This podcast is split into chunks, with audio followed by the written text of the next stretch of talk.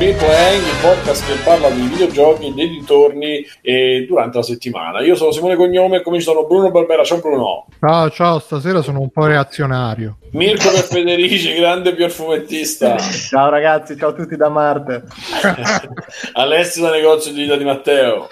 Ciao, eh, non ho capito perché reazionario, allora faccio il radicale stasera, qui dal cantiere, come vedete, dal cantiere operaio. Esatto, Matteo Besso, il Buonasera. nostro regista, scusate. Buonasera. Dici qualcosa, a posto Matteo? Tutto a posto, sì. A posto. sì. Ok, e c'è tornato a trovare Fabio di Felice, di Matteo. Vabbè, allora un super ciao a tutti. Con la giudia. Bene, bene, facciamo queste citazioni perché stavo vedendo Frusciante che parla di Bohemian Rhapsody nel, video. Quindi stasera è super free playing la Nel puntata. video di marzo, sì, sì, abbiamo tutti le... Abbiamo già il titolo allora. Sì, Cavolo, esatto. Sì. Ma sì, segna, non si sa mai. Che comunque sarà sempre meglio dal nostro corrispondente da Copenaghen. L'avevo chiesto, c'è un titolo, eh. Eh, l'aveva detto Matteo una cosa che potevamo utilizzare. Mattia, ma ormai è andata lì. Matteo mi ha detto probabilmente poco. E vabbè, vabbè, vabbè. E... Ma sapete che io, io e Mattia abitiamo boh, a sei minuti di distanza, abitavamo ormai Eh, visto a sì, sì. a sei minuti di distanza l'uno dall'altro e non ci siamo visti per anni, ci dovevamo vedere in Giappone perché stavamo nello stesso periodo a Tokyo e siamo riusciti a non vederci nemmeno là. Vabbè, ma Quindi, Fabio, sal- con Mattia saluto a eh. Mattia. Pure se sei il conquilino di Mattia riesci a non vederlo, eh. non è che è normale, ma noi lo abbracciamo perché è così. Certo. Che poi lui ha visto, vive a Copenaghen, va a correre a, a Berlino, poi prende una birra a Dublino, cioè in una settimana inquina più lui in viaggio Sì, in sì, aereo sì. che... È il cittadino del mondo lui, Sì, lo puoi sì, fermare lo puoi chiudere la, in una la scatola. generazione Erasmus, d'altronde. Beato lui, beato lui. Beato lui che ha l'età e c'ha Eh, sì. tante altre cose che noi non abbiamo.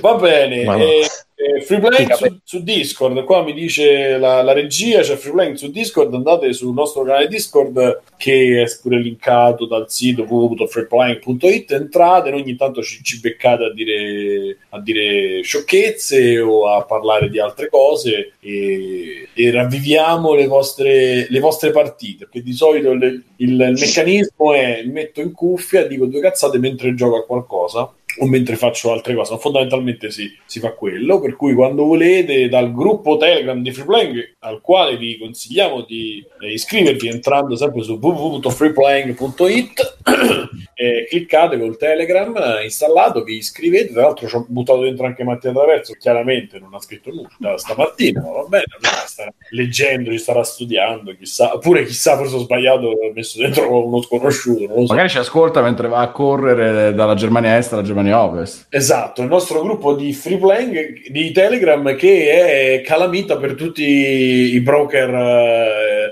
di- degli ultimi due mesi perché ogni giorno abbiamo 15 account che entrano e vieni con le criptovalute e fanno pubblicità e noi dobbiamo stare lì pronti a, a cacciarli, però vabbè, che tocca fare.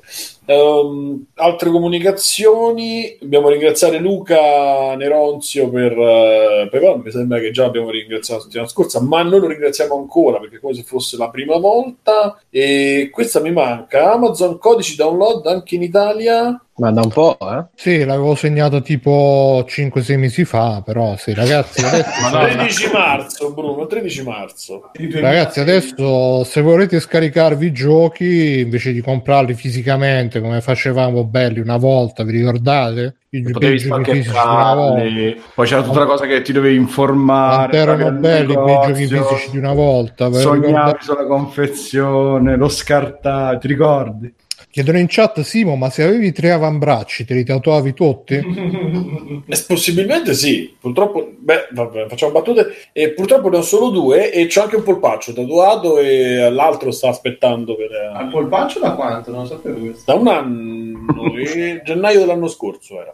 Non Comunque, ragazzi, un se, po' pazzo. se vi dovete scaricare i giochi tipo da PSN, che ve li scaricate a fare da PSN? Scaricatevi da Amazon con il link di Free Playing, che così vi arrivano anche più in fretta. Comunque l'angolo dei social, visto che eh, purtroppo in queste ore eh, abbiamo appreso che eh, Notre Dame è stata oggetto, oggetto cioè è stata sì, oggetto di un, di un di un incendio a quanto pare per ora non doloso, eh, speriamo, andiamo a sperare, e, però insomma si sta diffondendo la notizia nelle ultime ore a macchia d'olio e giustamente mi, mandano, mi mandano, mi trovo testé uno screen eh, dalla pagina Abolizione del suffragio universale, che parte con il commento della Meloni. C'è la foto de- della cattedrale di Notre Dame che sta andando a fuoco, questo eh, nuvola di fumo gigante che scrive le immagini, eh, le immagini che arrivano da Parigi fanno male al cuore. Notre Dame è uno dei simboli più belli e importanti della cristianità in Europa. Spero che le fiamme vengano domate il prima possibile e che la cattedrale torni presto a splendere. E fino a qua i commenti, per carità, mi dispiace, ma io la Francia e i francesi non li sopporto proprio. Male fanno, male ricevono. Stiamo bene.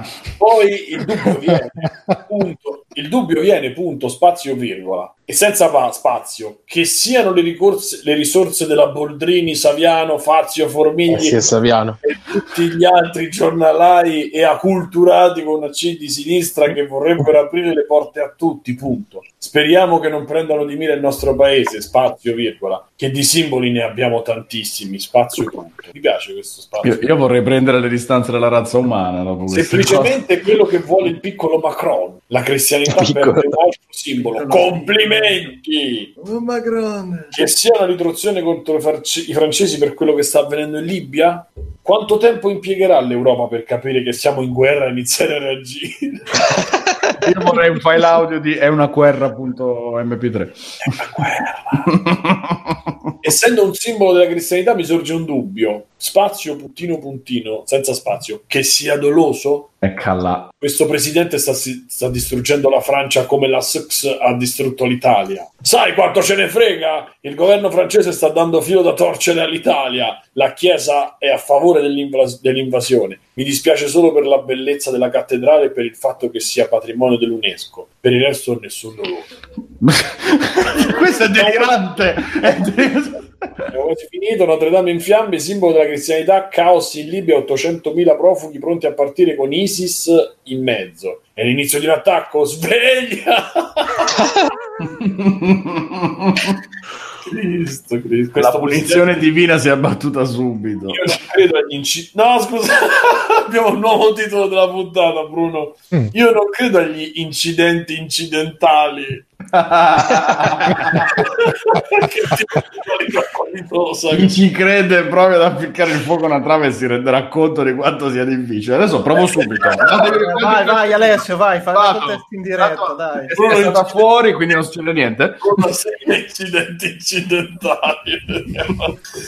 Credi che ci diranno come davvero è andata? Sono anni che ci sono attacchi alle chiese, in- incluso fiamme in Francia da parte dei soliti noti, e nessuno dei mainstream li riporta. Diranno che un operaio ha lasciato il fornellino della cera acceso o qualche minchiata del genere, vedrete.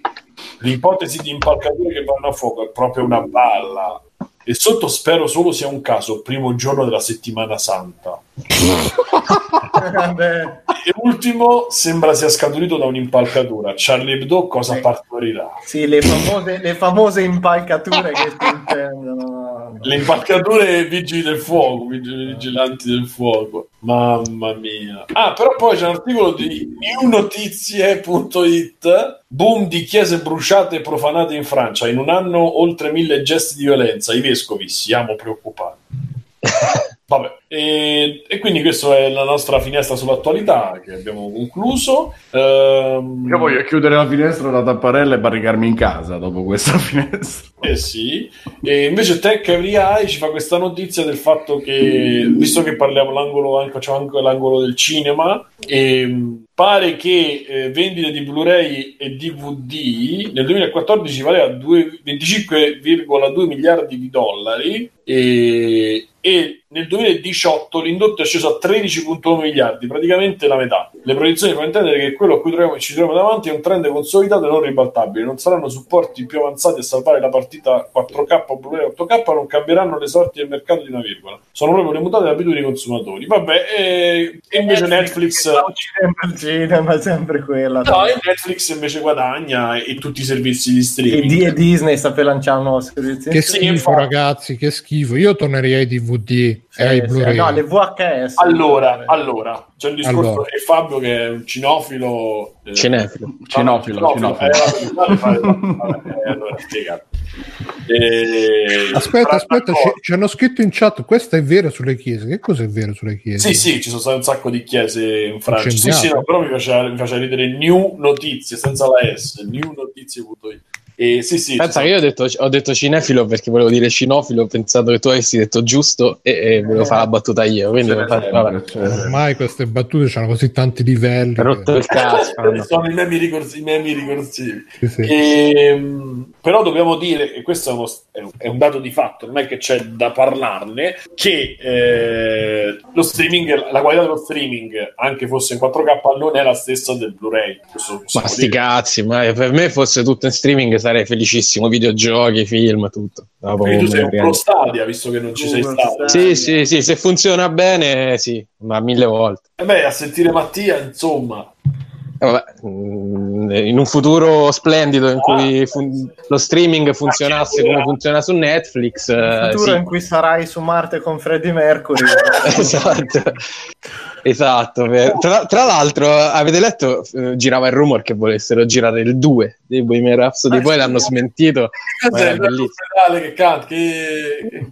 Guarda, perché- te non, po- non potrebbero farne un altro? Beh sì, perché lui mica è morto subito del Live Aid, quindi in realtà sì. Ah, Eh, sul Eh, hanno fatto 35 anni, quanti sono stati in due ore e poi fanno due ore gli ultimi 15 Eh, giorni. vabbè. sì, sì, sì, vabbè, potrebbero farlo senza problemi. Comunque, effettivamente e che paura vabbè Ehm, no andiamo arriviamo, arriviamo a noi cioè il- fatto che il Blu-ray in video si vede cioè in eh, fisico si veda sicuramente meglio perché non c'ha compressioni non c'ha cose è un dato di fatto è anche un dato di fatto che secondo me metà delle cose che noi abbiamo visto e magari compravamo a 10 euro da qualche parte perché comunque Blu-ray poi hanno avuto pure un, un ribasso negli anni no? E- è pure vero che tanta, tanta roba che abbiamo visto non, la- non la- non l'avremmo mai comprata se ci avessimo avuto l'opportunità e anzi non l'abbiamo comprata negli anni probabilmente No, scherzi. quindi no parlo per me chiaramente anzi se avessimo avuto l'occasione No, scherzi, nel senso sì. Ah ecco quindi insomma voglio dire a me di, di possedere fisicamente Un DVD, ah, vieni qua. Vieni qua. anche per- tra l'altro c'entro- c'entrerei perfetto no ma ehm, che- non lo so mi viene in mente qualcosa con ecco Osmosis per dire cioè se non mi avesse prestata qualche amico era un- ne parlerò probabilmente stasera ne ho parlato già non è che proprio ci abbia sta voglia di vederlo in super HD e, e di possedere fisicamente appunto le, le copie fisiche mo è il primo che mi è venuto in mente Eh, oppure i Guerre Stellari cioè vai al cinema poi se c'è in streaming da vedere qualche a Marvel non ne parliamo cioè tutta roba che a me non interessa avere fisicamente a casa cioè, que- per me è diventato avere ma in verità già da quando c'era la pirateria in maniera un po' più Anche i film belli, cioè io non so voi, eh, Sì. Anche i film magari che mi sono piaciuti di più così, io non sento manco la necessità magari di se me li No, scarico, quelle poche volte che capita di, di tenermeli sull'hard disk, cioè una volta che l'ho visto so già che non lo rivedrò più e quindi Io ci sono delle cose, per esempio, eh, come dico sempre, la, la- tutta, tutto Scrubs, quando riuscirà anche in Italia in Blu-ray, lo riprenderò. Sicuro. Vabbè, se lo mettono su Netflix lo riprendi lo stesso. Lo rivedo, sì, sì, ma io, eh, io ho il mio Netflix perché ce le ho tutte le mie copie delle videocassette di MTV, chiaramente. Ce le ho tutte mm, sull'hard disk e io quando è prendo e mi rifaccio il binge watching pesante e su Netflix sarà uguale, magari con una qualità un po' meglio. Ma poi con tutta la roba, cioè questa cosa di conservare il fisico, ce l'avevo un po' eh, quando, quando è negli anni 80-90 con le videocassette, perché allora effettivamente c'era la cosa che se ti volevi vedere una roba dovevi uscire, dovevi andare in videoteca, noleggiare, poi la dovevi riportare, oppure dovevi aspettare che la davano in televisione. E quindi eh, alla fine ci tenevi magari ad avere la roba fissa a casa perché se ti veniva così la, la voglia di vedertela ce l'avevi là subito a disposizione. Adesso ci abbiamo a disposizione tutto via streaming, torrent e tutto quanto quindi non c'è Io ce l'ho per, proprio per metterlo in lib- cioè per dire, lo metti in lib- biblioteca, in libreria, lo metti... Eh, lo so, ma pure quella cosa lì, alla fine se non ti serve, cioè se, se non è una roba che devi stare là, che dici, ah, mo me lo voglio vedere, e, e- e invece di uscire, andare in videoteca, ce l'ho sulla... Sì, poi ovviamente una volta che inizi a collezionare c'è anche il piacere di averli tutti esposti, tutti ordinati, eccetera, eccetera. Però A No. me quello mi piace, cioè li tengo per... Scusa Fabio. Feticcio, cioè per esempio per i libri il feticcio c'è perché è proprio una, una esperienza diversa leggerlo sul lettore dei libri o leggerlo di Ma il libro per me è una cosa meravigliosa perché tu vuoi far sapere agli altri quello che hai letto se, se ti piace, quindi lo tieni di solito Sì, si tengono sì. sempre in bella vita. Sì, sì, ma- per me vale anche per i film per me, eh? Sì, e i dischi sì, soprattutto. Ma, ma anche io quando vado a casa di qualcuno, prima roba, se c'è una libreria, mi faccio i cazzi loro e guardo tutti i titoli che hanno per farmi un'idea proprio di casa, di chi sono, Mhm. mm c'è qualcosa di cui discutere. come quando ti andavi a vedere i vinili per oh, Eh, io, Ah. io sto cercando un posto per rimettere tutti quelli che ho e a casa nuova probabilmente di molto difficile, però me l'ero, me l'ero prefissata la cosa di metterli, un po' perché arredano anche, ma poi perché comunque è bello, prendi, certo non è proprio roba di qualità meravigliosa i vinili che ho, però alla fine fanno sempre parte di, di qualcosa. E quindi da quel punto di vista mi piace, ripeto, devi se- ma anche quando c'erano le videocassette, cioè io ho sempre selezionato molto e ti tieni le cose più belle, ma anche quando trovi il cestone a 10 euro, comunque mi, prend- mi prenderei, mi sarei preso un film che mi interessava proprio avere dentro casa. Eh, stavo facendo tutti i DVD, tutti di, di- di- Tarantino, poi sono arrivati i Blu-ray, mo aspetterò, tanto smetterà, lui è uno di quelli che ne fa, ne ha fatti pochi, uscirà la raccolta, magari io prendo la raccolta oppure li riprendo. E poi soprattutto devi trovare sempre il Blu-ray che ha diciamo la- l'alta definizione, che alcuni film non erano in alta definizione, Sì. sono, No, ma infatti c'è pure, c'è pure sta cosa dello scoglio tecnologico che secondo me è una rottura di palle perché uno si fa tutta la collezione di DVD tra vent'anni non ci stanno più lettori DVD cioè che cazzo ne so il Blu-ray VR eh, Ultra Plus e i DVD te dai in faccia il libro lo compri oggi tra 30 anni è di- Sì, ma certe cose hanno senso, però io l'ho detto, secondo me a un certo punto, ne po- quando si parlava dei giochi, emulatori, cazzi e mazzi, cioè io l'ho detto, a un certo punto secondo me anche giusto che certe cose vadano via, non siano più riproducibili e ciao, fine. Cioè, Ma quello, sì, sì, sì, quello ci sta. È solo un feticcio personale. Per esempio, io pure là non ho spazio, ma io la PlayStation 1 ce l'ho. Il GameCube è messo male, ma, ce l'ho. ma pure Cioè, io, me ma li quando, metterei ma da qualche quando parte. mai li riattacchi ste robe? No, Sì, però cioè, Una cosa del genere lo farei, soltanto non ho spazio, cioè ci vogliono due man cave. Ma- parte lo Ma spazio, devi, se- spol- devi spolverarli continuamente. Te Ma uno che sta appena togliendo un sacco di roba, un delirio. ma non ci giocheresti mai, non ci faresti un cazzo. Cioè, No, ma anche lasciarli là solo da vedere, dopo un po' li guardi che si ingialliscono Sai- con la polvere e ti viene lo schifo. sai qual è il nuovo collezionismo per me? Mm. È disegnarmi le robe che vedo sui, sui siti tipo Tract, eh, My Animalist, eh, è, è la versione virtuale del... Sì, ah,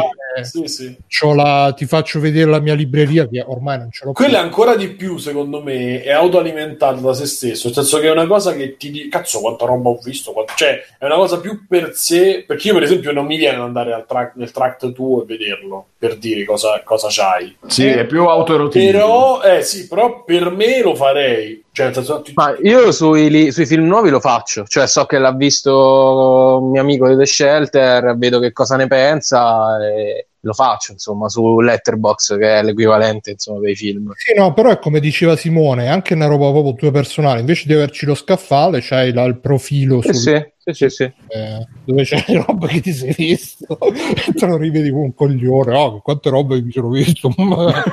lo fai anche un po' con i libri. Però i libri ancora più lo ostenti questa cosa. agli Vabbè, altri. magari quello che fa un bilancio a fine anno, che ne so, boh, il libro più bello che ho letto quest'anno, oppure il film più bello che ho visto quest'anno, ma chi cazzo si ricorda quelli di gennaio? Eh, infatti, Farei una- Non mi ricordo che cazzo ho mangiato stasera. Eh, appunto, appunto. Vorrei fare un eh, non lo sfogo, come dire, un eh, una dichiarazione. Mi sento veramente un cazzo di bifolco perché sono un anno che non riesco a, a aprire un cazzo di libro. eh. Un annetto, sì. Non, eh, anche, ho ripreso, ho ripreso tre, ho ricominciato tre libri negli ultimi tre mesi. Dopo 30 pagine, o mi distraggo come i bambini, Eh, ma dipende quando li leggi e come. e, e lo so, però è, è un peccato vero. Cioè, Eh, ma, Adesso- anche- ma anche- ma io la sera ho smesso di leggere perché non mi ricordavo un cazzo, quindi a volte leggo la mattina, ma alzo, c'ho 10 minuti, oppure vabbè, se sono, grazie a Dio stanno avendoci degli spostamenti in treno, lì mi sono letto un botto di libri. Scusa, Simo, ma tu non stai sul cesso almeno mezz'ora come qualsiasi uomo medio Eh, italiano? ma il- sì, ma c'ho e Telegram. Ormai col e- tempo è assorbito. Eh. Lo molli, lo molli e te fai 20 minuti al giorno di lettura, un quarto d'ora. C'ho anche la libreria al bagno, cioè no, la libreria al bagno no, però c'ho un, te, uno dei mobili che ho preso. Ho esagerato, chiaramente. Uno dei mobili che ho preso per, per il bagno ha una parte che c'entrano i libri. Ci ho messo dei libri, ho detto così quando sto. E invece pure là. Molla il telefono, Eh, molli il telefono sì, e- sì. Mi devo Eh. forzare di fare sta cosa. Perché... Io ho due letture, una da sera e una da cesso, quindi lo faccio anch'io. no, pure io. Anche io questo di leggere due robe contemporaneamente è ultra deleteria per me. Eh, lo so, ma io solitamente faccio narrativa e saggio, quindi sono proprio due cose diverse. Ah. Così. Comunque ci ha mandato Doctor un link eh, a proposito degli anime giapponesi, sempre DVD, dove c'è scritto che un tempo, eh, che, che oggi vendere anche 5.000 copie di un DVD è considerato un successo, mentre in passato 5.000 copie era un flop eh, astronomico. Prima si viaggiava su numeri centinaia di migliaia, adesso 5.000 sei, sei il top. 5.000 al eh, no, nel mondo. In Giappone. Ah, sì. No, è perché... Mm, credo sì Nel che paese, il Giappone, sì. nel paese, nel paese. nel bel paese. In Italia. Vabbè, a proposito di impossibilità a leggere, eh, ci invogliano sempre di più a, a abbandonare i libri ed andare al cinema con eh, film di qualità come The Rise of the, the Skywalker, che è il, il nono episodio di Star Wars, di cui è uscito il teaser trailer. eh, Che poi è assurdo che ancora non abbiano detto il titolo italiano, solitamente esce insieme È quello vero. italiano. Mm. eh. È Eh, strano. magari Non è uscito neanche il trailer in italiano o sbaglio? No, no, non è uscito. No, È uscito eh, il sottotitolato? sottotitolato. Sì, ma quello che sta uscendo adesso dalla Celebration mi sa che non è proprio ancora tutto, tutto ufficiale perché è uscito pure un trailerozzo super. Beh, però l'ha postato, l'ha postato la pagina ufficiale, quella Sì, internazionale. È vero, quello il sì. problema, problema è lo, lo scoglio sia endgame perché pare che il marketing sì, dicevano che il marketing è tutto la- messo lì e quindi stanno aspettando in concomitanza del, del Celebration Day chiaramente hanno fatto vedere però Il titolo lo potevano, il titolo lo potevano gli, con- tutti. gli conveniva chiamarlo Avengers. Star Wars Endgame, così erano sicuri. e... Direi Thanos. Beh, ma tanto in Italia diventa il film delle, delle astronavi, tipo. le Astro Skywalker E Quindi a- a- al 4 maggio al massimo. avete- l'avete visto? Sì, trailer, sì. Visto, visto che Sì. c'è ancora la principessa, cazzo. No, no, lei avevano C'è- detto che guarda, comunque C'è, sì, la- c'è la- c'è Lando che non riesce a allacciarsi la cintura del Millennium Falcon. Hai visto? Sul Millennium Falcon l'hanno caricato con la carrozzella. Hai visto? Sì, sta... lui proprio, C'è quelli che sta Eh, sdraiando. Sembra mio nonno quando saliva in macchina che gli dovevi prendere le gambe, tirargliele fuori, poi le rimetti dentro. Con sì, mano. Poi sai quelle anche- cose che quando veramente... anche me quando mi devono alzare dal cesso. No, ma che qua- io mi ricordo che quando gli allacciavo la cintura tu vedevi sto vecchio tutto spalmato nel sedile con un ragazzino che si abbassava per allacciare la cintura che gli ciucciavo il cazzo. Secondo me la gente che guardava nel parcheggio pare- era convinto che gli ciucciassi il cazzo, però... cioè, Quei, boh. quei 10 secondi per partire in quel sprint. Sì, poi dopo ti guarda, però era, era bellissimo perché io mi ricordo che ogni viaggio si faceva con mio nonno erano tipo 20 euro, tipo gli costava più il viaggio di 500 metri in macchina con me che si chiamava Uber eh, o un elicottero a prendere. o l'elicottero di Uber. Sì. E... Ma non ho capito, sta cosa è la principessa che sale sullo Millennium Falcon? No, no, Lando, Lando Lando arriva, Carlino. c'è Ah, un- Lando. nel teaser trailer si vede un Il, secondo il, di la- Lando. il Lando. il Lando. Vede il Lando che sta praticamente seduto, ma non è sta, sta sdraiato su sta sedia de- Sì, del sì, Millennium Falcon prima di entrare in zona Bled praticamente. E, vabbè, eh, posso dire che per quanto a me comunque, insomma, il, seco- il secondo, Eh dai, Simone, ti sta, ti sta facendo gola. Ma lo sai, Dai. E que- questo, Dai. questo è stato una delle robe più mosce invece che ho visto. Eh, no, no, no, Peggio pure di quello di Endgame che sembrava un trailer femme, che merda. Ma, io, ma Eh. quello, aspetta, è quello con... eh, Quello con i pezzettoni riciclati con tipo uh, Asgard con Bianco le e bandierine nero. rosse, sì, madonna, tipo Mm. proprio Eh, ma che i ci montaggi Stark- amatoriali. Ci sta Stark che guarda all'infinito. Sì, quei lì. pezzi del primo Iron Man, colui che si schianta, il, il- il Capitan America Mingherlino, proprio, cioè cioè sembra veramente i trailer che fa la gente con la musicona, e poi c'è un minuto in cui si, sì, esatto, in cui si vedono loro alla fine con le tutine bianche, che boh, mamma mia. E no, quello io non ho visto perché vabbè.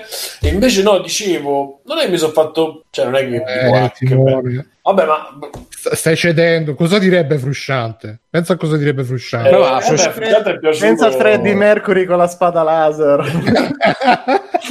Episodio 8 Gli ultimi piaciuto, eh. Ah, è vero, è vero che gli è piaciuto. Ah, allora... Probabilmente molto più che a tutti noi messi insieme, quindi Beh, sì, ma ha, c'ha dei momenti belli perché c'ha dei momenti belli, però anche il resto è molto brutto. Quindi, insomma, eh, non è che mi aveva fatto impazzire. Specialmente a lui è piaciuta la scena del granchio cameriere, no, la scena Eh. di Leila Superman. eh, Che io, boh, vabbè. Però dico, vedendolo, c'ha dei momenti buoni che sono chiaramente, o meglio, non buoni, che ti incuriosiscono, cioè i frammenti della morte nera. No, ma dai, ma io Cioè- quando ho visto quella proprio si è sentito pac, pac, cos'è la prima morte nera? No, il mio primo coglione, pac, il secondo cos'è? La seconda morte nera? No, le mie seconde palle che Invece a me quello è piaciuto Mamma. e, e poi finalone, però io so così nel senso che l'ho visto, ho detto oh, ma ok bello, ma poi ho rivisto come l'hanno fatto vedere alla convention perché nel, eh, su multiplayer.it visto c'è Vincenzo Lettera che è super appassionato ha seguito il Celebration Day l'intervista che ha fatto J.J. Abrams con tutti i personaggi e a un certo punto è arrivato Pianesani infatti ve lo consiglio perché da, dopo 20 minuti arriva Pianesani che commenta e c'è da impazzire perché Pianesani è sempre più grande. Però alla fine hanno visto il trailer è stato a me è piaciuto a me queste cose mi piacciono vedere la gente che gli era presa bene cioè che era contenta. Poi hanno fatto questa cosa molto paracula finito il trailer buio in sala accendono le luci e c'è Palpatine. C'è l'attore Eh, che fa. Palpatine che ha fatto la battuta e con la super eh, risata cose eh, che ci sta pure alla fine del trailer Ma, del guarda, secondo me, non so se avete visto il trailer, eh, quello lì della serie, a me quella mi è sembrata una roba, mi ha fatto serie, mamma scusa? mia. Eh, farà Clorian. The Man- Mandalorian, Mandalorian. No, mi dico, sui calciatori d'Italia e soltanto da un trailer Calciatori d'Italia. Esatto. e guarda, quella sembra che ha dei valori produttivi altissimi, cioè veramente sembra molto più interessante. Esclusiva Disney Plus. Sto È ovvio, beh, bellissimo, bellissimo. Ah, I Mandaloriani, i Mandaloriani. è partito il dito. Dito in culo, I cioè. Mandaloriani. i Miticlorian Comunque, ragazzi, volevo dire a proposito di Freddie Mercury, supereroe, in effetti, eh, ultimamente mi sono visto il combattimento tra Kenshiro, Ah, no. tra Kenshiro e il generale Ron, che in originale è Han, della Terra dei Demoni, che è evidentemente ispirato a Freddie Mercury, quindi vi consiglio di andarvelo a vedere perché tra l'altro è il più bel combattimento di tutto Kenny Guerriero, secondo me, e secondo tanti altri. e Fabio tu commenti sul teaser trailer Ma io non lo so, io ho uno sfogo, cioè quelli che Ah, si ah, fanno il dai. film avendo visto il trailer, e non è tanto su Star Wars che pure lì la gente è impazzita. "Oh, ma, ma è tornato Palpatine, che schifo, che merda, un film di merda. E non so, già partiti, hanno già visto il film, ma soprattutto su quello di Joker, non so se avete visto quello con- trailer di merda ma, ma al- a prescindere che il trailer sia bello o brutto, io ho letto gente che diceva sento già profumo di Oscar. con il bicchiere così Comunque pure, pure quello se lo guardate, io l'ho visto senza audio la prima volta e c'è tipo il Joker che ogni due secondi viene preso e lanciato fuori, una volta da metropolitana, una volta da casa sua, una volta dal cesso di casa, un'altra volta, cioè lo è la, prendono e sto- lo tirano. è la storia di un elettore di Casa Pound guarda. un, altro, un altro colletto ha scritto mi sarebbe piaciuto molto di più se il film si fosse concentrato non sul Joker che diventa... Ma che cazzo ne sai che film? Cioè in un minuto e venti di trailer che cazzo ne sai? E quindi niente... Però- però eh, se- Comunque non- dice Doctor che lui ispira quello del Joker, quindi... a parte che vi consiglio di vedere quel Joker con Aldo Gianni e Giacomo non so se avete visto è molto no, bello purtroppo, purtroppo con no. Giovanni perché prendono come spunto Giovanni che faceva il mimo ti ricordi? La faccia di Bianco, televisione sono felice. È molto bello. Hanno rifatto anche di Bohemian Rhapsody con i pezzi, con i pezzi di quando loro facevano tipo Alto Gianni e Giacomo. A Bandi di Paul Alto facevano. Gianni e Giacomo. Oppure Balto Giovanni. Baldo Giovanni. Non è un cane, non è un lupo. Non è- Sa solo cosa non è. E... Dicevo, eh, secondo me subisce tanto il trailer di Joker subisce tanto di Nolan. Purtroppo, Eh beh, sì, il trattamento è quello. mamma mia, cioè di dargli questa dignità. Quando io leggevo qualche commento e che, che dicono che non è neanche così importante poi la genesi di Joker, effettivamente Sì, lo il fascino dicevano del personaggio anche- viene proprio dal- dall'incompletezza che si ha su di lui, dal fatto che non si sa chi fosse prima e che racconta sempre storie diverse. Ma proprio è, quello è comunque un adattamento, cioè molto ispirato a quello di chi era Moore, Ah, l'amore, sì.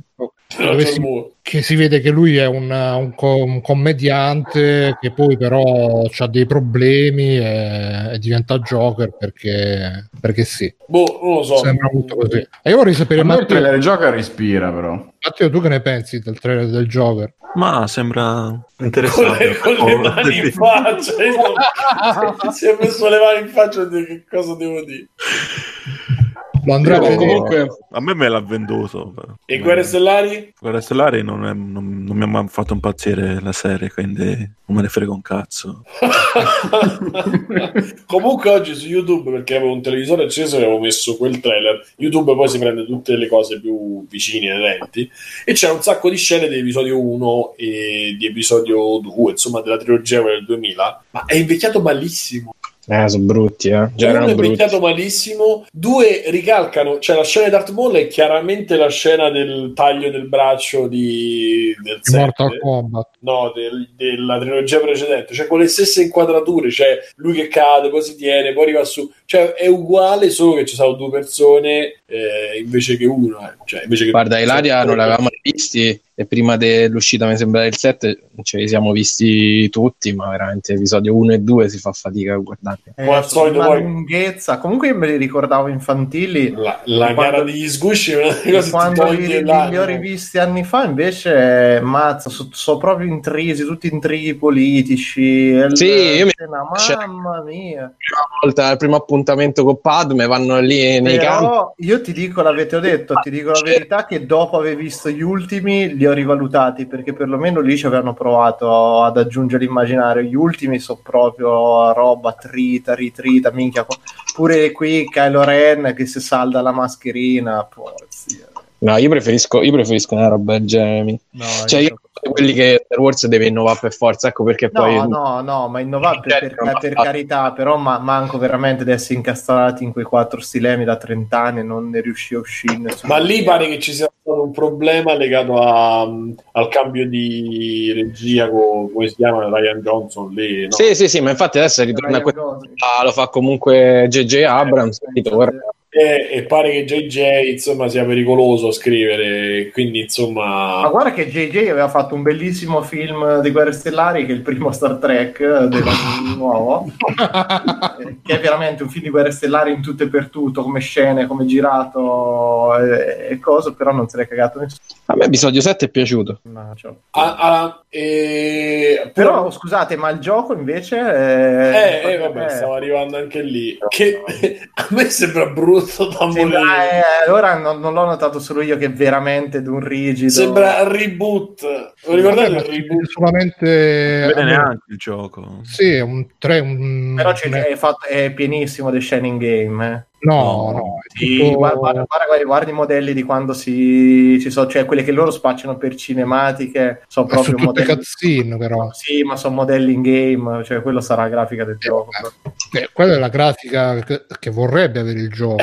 È brutto in tutti e due i sensi comunque. Fosse una, cinematica non in game, fosse motore in game un po' sistemato, cioè è veramente sembra un progetto PlayStation 2 e mai toccato. Cioè, roba Comunque, ce lo, lo fanno quelli di Respawn, che sono quelli di Titanfall, che li hanno tirati fuori dalla naftalina.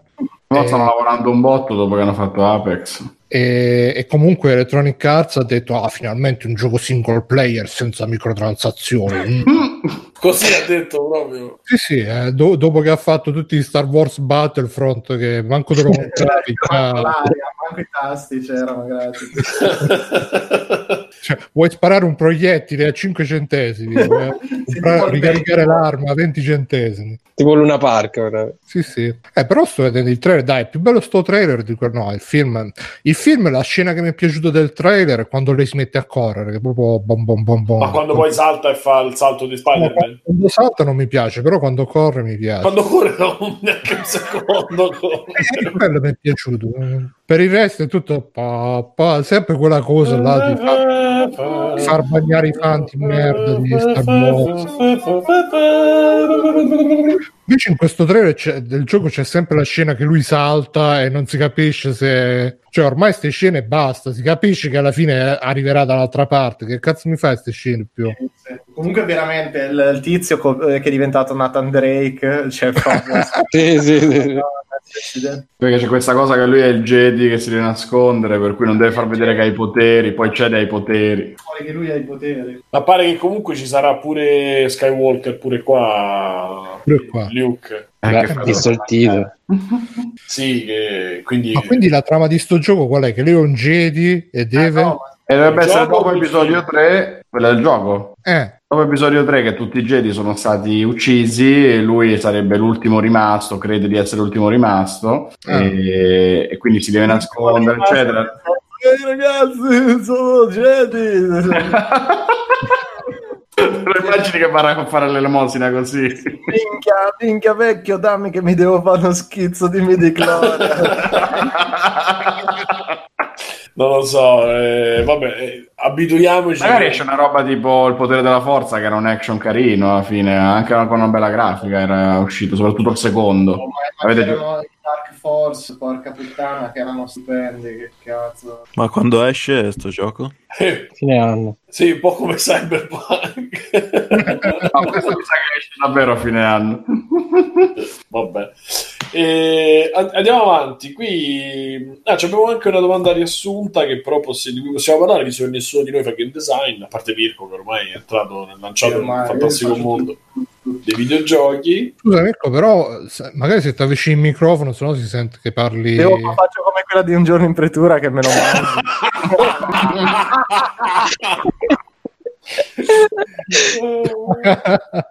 Non lo so, cioè. Eh, non ti si sentiva, Mirko. No, no, la eh, vabbè. Eh. Lui Allora, il nostro Ah! Stefano, il nostro Stefano, lo mangio, me lo mangio. Ah! il video più bello della storia.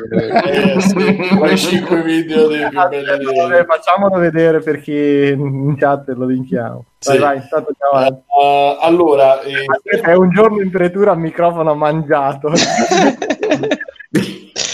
Stefano, Stefano ci fa questa domanda riassumendo l'articolo, quindi ci fa anche un piacere da gameindustry.biz che dice dibattito interessante, si può rendere un gioco accessibile nel senso che ti presenti le regole in maniera chiara e omnicomprensiva senza per questo intaccare la sacrosanta sfida? Lo spunto parte da Sekiro, ma può valere per tutti i giochi. Eh, altre domande, fino a che punto un gioco può essere accessibile e dove mettiamo la barra? Se la quest di un personaggio non ti è segnalata sulla minimappa ma devi scoprirla te, è game design o scarsa accessibilità? Poi, che sia una scusa per continuare a fare i, i loro, tra virgolette, giochi e poi ma la domanda Scusa, ho visto il video. è e...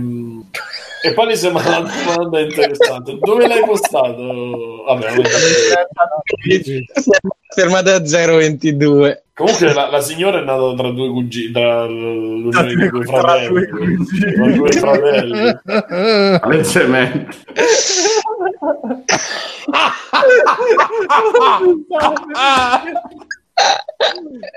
Palesemente. Vabbè, va. Dai continuità. Dai. Eh, ma l'ha rotto proprio il ha microfono. avuto una fonte sessuale Mando soldi, ecco, se può essere più precisa, lei eh, sono 38 anni, eh, su quali, su Ma quali perché ha fatto lei- sta cosa? lei Ma l'ha smontato poi. sì, ha svitato Il proprio. momento meno radiofonico de- dell'Italia.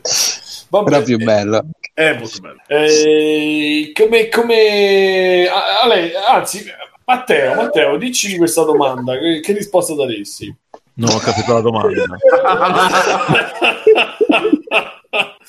allora, rifaccio la domanda. Si può rendere un gioco accessibile nel senso che ti presenti le regole in maniera chiara e omnicomprensiva senza per questo intaccare la sacrosanta sfida? Per esempio in Sekiro, eh, cioè partendo da Sekiro, no? può valere per tutti i giochi. Fino a che punto un gioco deve essere accessibile e dove mettiamo la barra? Se la quest di un personaggio non ti è segnalata sulla minimappa, devi, sc- ma devi scoprirla da te e game design o scarsa accessibilità, ad esempio? Per me game design. ehm, ci sono giochi che vogliono diventare un po' più... che non ti vogliono servire tutto sul piatto e altri che ti vogliono insegnare tutto dalle basi.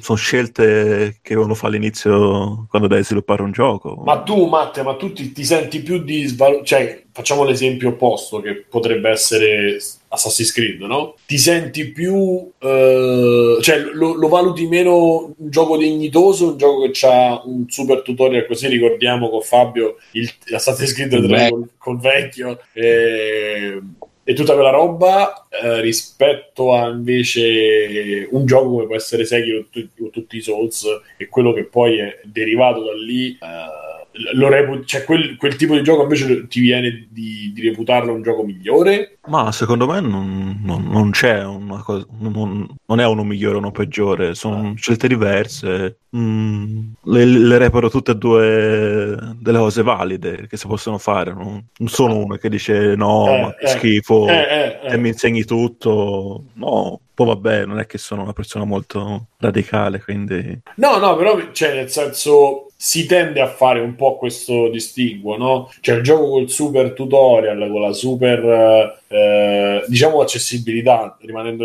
nel- nell'ambito della domanda, viene pure un po' bisfratta- bistrattato perché o bistrattato con la T perché ehm, Eh, cos'è? Bisfrattato? no, dovrebbe essere con la T, non è bistrattato? Bistrattato. Eh, bistrattato. con la T. E proprio perché eh, all'apparenza è più semplice, no? Eh, c'è, c'è un po' la, la tesi a fare così, l'atteggiamento. la- Ma è più una presa di posizione a prioristica. Sì.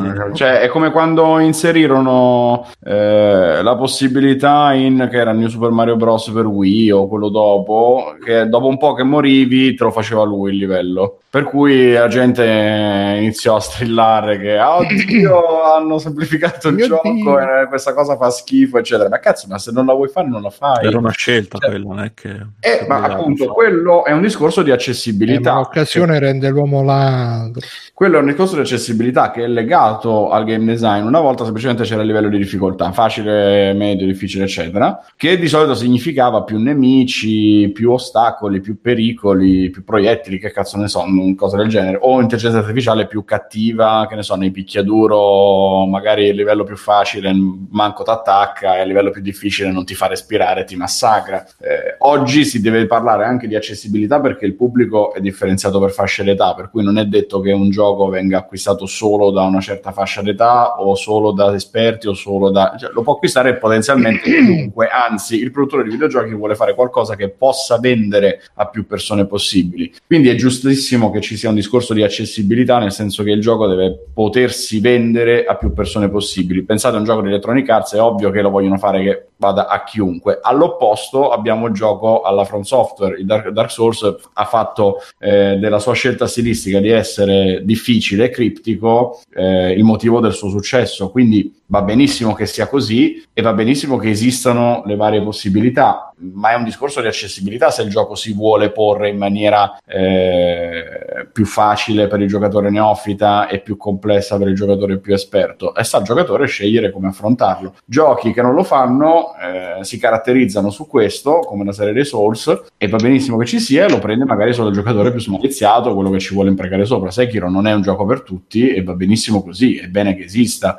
eh, così come sono contento che esistano i Candy Crush per chi vuole solo il passatempo, va bene, ma è un discorso di accessibilità secondo me, non è game design, è che la casa si pone o meno, la casa, la software house, voglio dire, si pone No, o meno il problema di, il palazzo, si pone o meno il problema di vendere il gioco a più persone possibili tramite la possibilità di dare a chiunque la soddisfazione di finire il gioco, di, di- di Comunque- diventare bravo. Bruno, Io volevo aggiungere solamente che questa roba è nata per eh, tutte le polemiche che sono sorte intorno a Sekiro perché sono arriviamo. usciti. Eh? Sì, sì, ci stavo arrivando.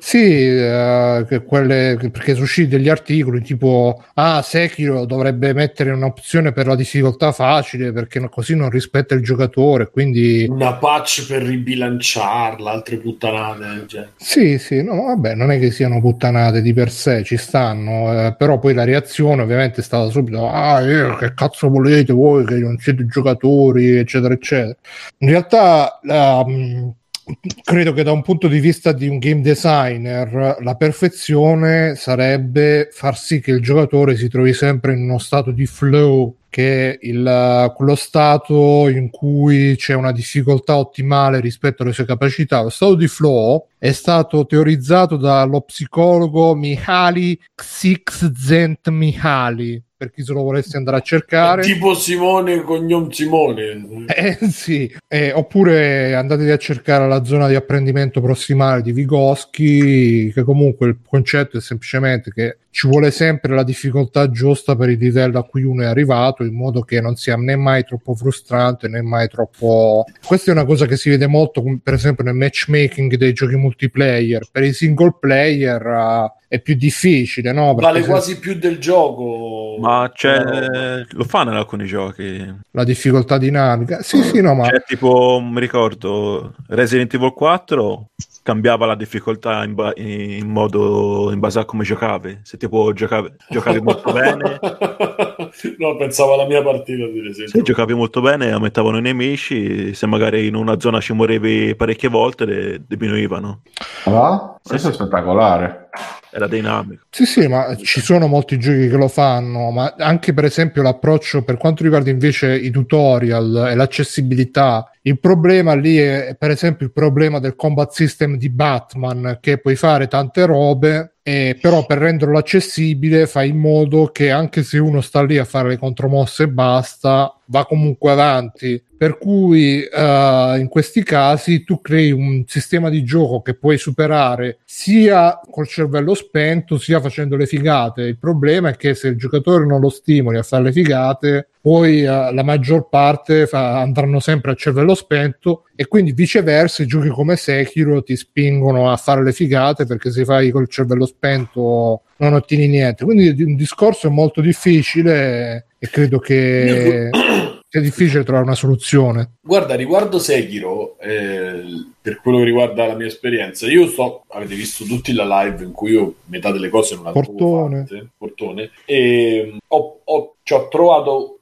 sto trovando molta difficoltà, infatti parlavamo in pre-puntata con Fabio che ho detto dove sono, Ho detto, ma stai all'inizio? Sì, praticamente sto all'inizio del, della- del gioco, insomma, sto, sto cominciando a prendere le mazzate, quelle un po' più serie, ma io le ho prese già da- da- dai titoli di testa, le mazzate, nel senso che eh, non mi sta dando, o meglio, non, non sto avendo quel flow che per esempio invece Bloodborne aveva avuto e anche in, in, eh, Dark Souls 3. Eh, qui sto soffrendo e, e sto cercando di imparare, però non mi, sentirei, non mi sentirei mai in questo momento di dire ah, è sbilanciato, ah, il problema è del gioco o il problema, anche non direi neanche il problema è mio, cioè come ho sempre detto ci vuole per approcciare i- di questa, sa- questo tipo di titolo alla From eh, ci vuole comunque secondo me disciplina ci vuole, ci vuole un, un approccio che magari non può non essere quello di ah ci gioco mezz'oretta. Oddio può essere anche quello però insomma eh, hai poca soddisfazione eh, però non mi, non mi verrebbe mai di dire è sbagliato il gioco e va ribilanciato il gioco qualcuno chiedeva delle patch per appunto sistemare questi problemi. Perché una volta che tu hai fatto quel minimo che ti viene richiesto per fare anche la piccola evoluzione che sia prendere i quattro grani all'inizio e fare oppure prendere abilità e attributi e aumentarli eh, tu riesci tranquillamente ad affrontare il gioco. Cioè, io non lo, non lo- non lo riesco a vedere eh, un problema di design. Lo posso vedere un problema un po' di bastardaggine dove hanno messo una, una difficoltà in più invece che mantenere quella o, o- o di ridurlo, ma neanche ridurlo. Cioè, ci hanno messo quel nemico in più bastardo che sanno che lì eh, ti può dar fastidio se, se sei distratto, ma dall'altro punto di vista ogni eh, ogni uccisione che fai comunque è un successo dentro di te, cioè comunque è rewardante, tor- usando questi termini di merda, cioè eh, non mi viene in italiano, comunque ti, ti dà un... eh, soddisfacente. è soddisfacente, cioè anche se, anche se fai 10 volte la stessa parte, però cerchi di farla in maniera un po' più figa, cerchi di appunto di sfruttare tutto quello che il gioco ti dà, che sia la mossa, e a un certo punto c'è questa Mi- Mirikiri, non mi ricordo, Mikiri. Mikiri, eh, che quando la fai ti dà proprio il senso di onnipotenza, non so se a Fabio è, è data la stessa sensazione, all'inizio tu la impari, Ah, sì, sì. In realtà poi la devi fare per forza perché se no non vai avanti. Esatto, a un certo punto c'è nella tenuta irata lì nel, nel ricordo, a un certo punto c'è un boss che praticamente serve per insegnarti a farla. Io modestamente l'ho fatto senza quel boss. Sì, sì, si poteva fare. Palpatine. Si poteva fare, si può fare tranquillamente anche senza, ma io Ah, no, quando- bugia, quello è il boss che mi si è glitchato. Ah, ecco. Eh, per quello l'ho fatto senza. Eh, io quello l'ho fatto eh, con e eh, anzi sì l'ho finito con perché se no non ce l'avrei fatta e ogni volta che quel boss che sembra inar- in- inattaccabile che sembra imbattibile eccetera subisce un colpo che gli hai dato tu e magari veramente tu eh, ti sei tolto il 5% di energia lui hai tolto la metà ti dà una soddisfazione eppure che lo fai un'ora eh, ti dà molta più soddisfazione che fare Sì, ma poi sai cosa? Io non ci ho giocato tantissimo alla fine a Sekiro, però ho visto che c'è quella cosa lì che se stai a scappare a evitare i boss eh, non ce la fai, invece di andare sotto devi fare le parate, cioè Mhm. devi stare sempre là sul filo del rasoio. Sì, di- sì. È completamente un cambio di paradigma rispetto a Dark Souls e quello secondo me è il grande punto di forza. Sì, infatti Dark Souls schivate, subisci, scappare, no. Il ritmo proprio del nemico in Dark Souls, quindi tu aspetti attacchi e dopo casomai reagisci. Invece Sekiro è- lo devi dettare tu il ritmo della, della partita. E ti dà quella sensazione comunque che devi andarci sotto, devi stare Mhm. là sempre in mezzo alle lame praticamente e, le- e le devi schivare tutte. È molto figo, laddove invece in Dark Souls eh, stai sempre là a, schi- a- a- a correre intorno per dare la spadata in culo ai nemici. Sì, hanno, hanno rotto un po' quel meccanismo e, e- e ne hanno creato un altro che però, ripeto, n- non è punitivo in quanto eh, molto difficile, è soltanto che richiede che tu eh, utilizzi tutte le risorse che, eh, che hai a disposizione. Eh, e, e io non riesco a vedere come un- una cosa negativa, con tutto che io non riesco a padroneggiarlo completamente e faccio molta fatica. Poi c'è il giorno che sto in buona e il, eh, l'ubriacone lì, il, ehm,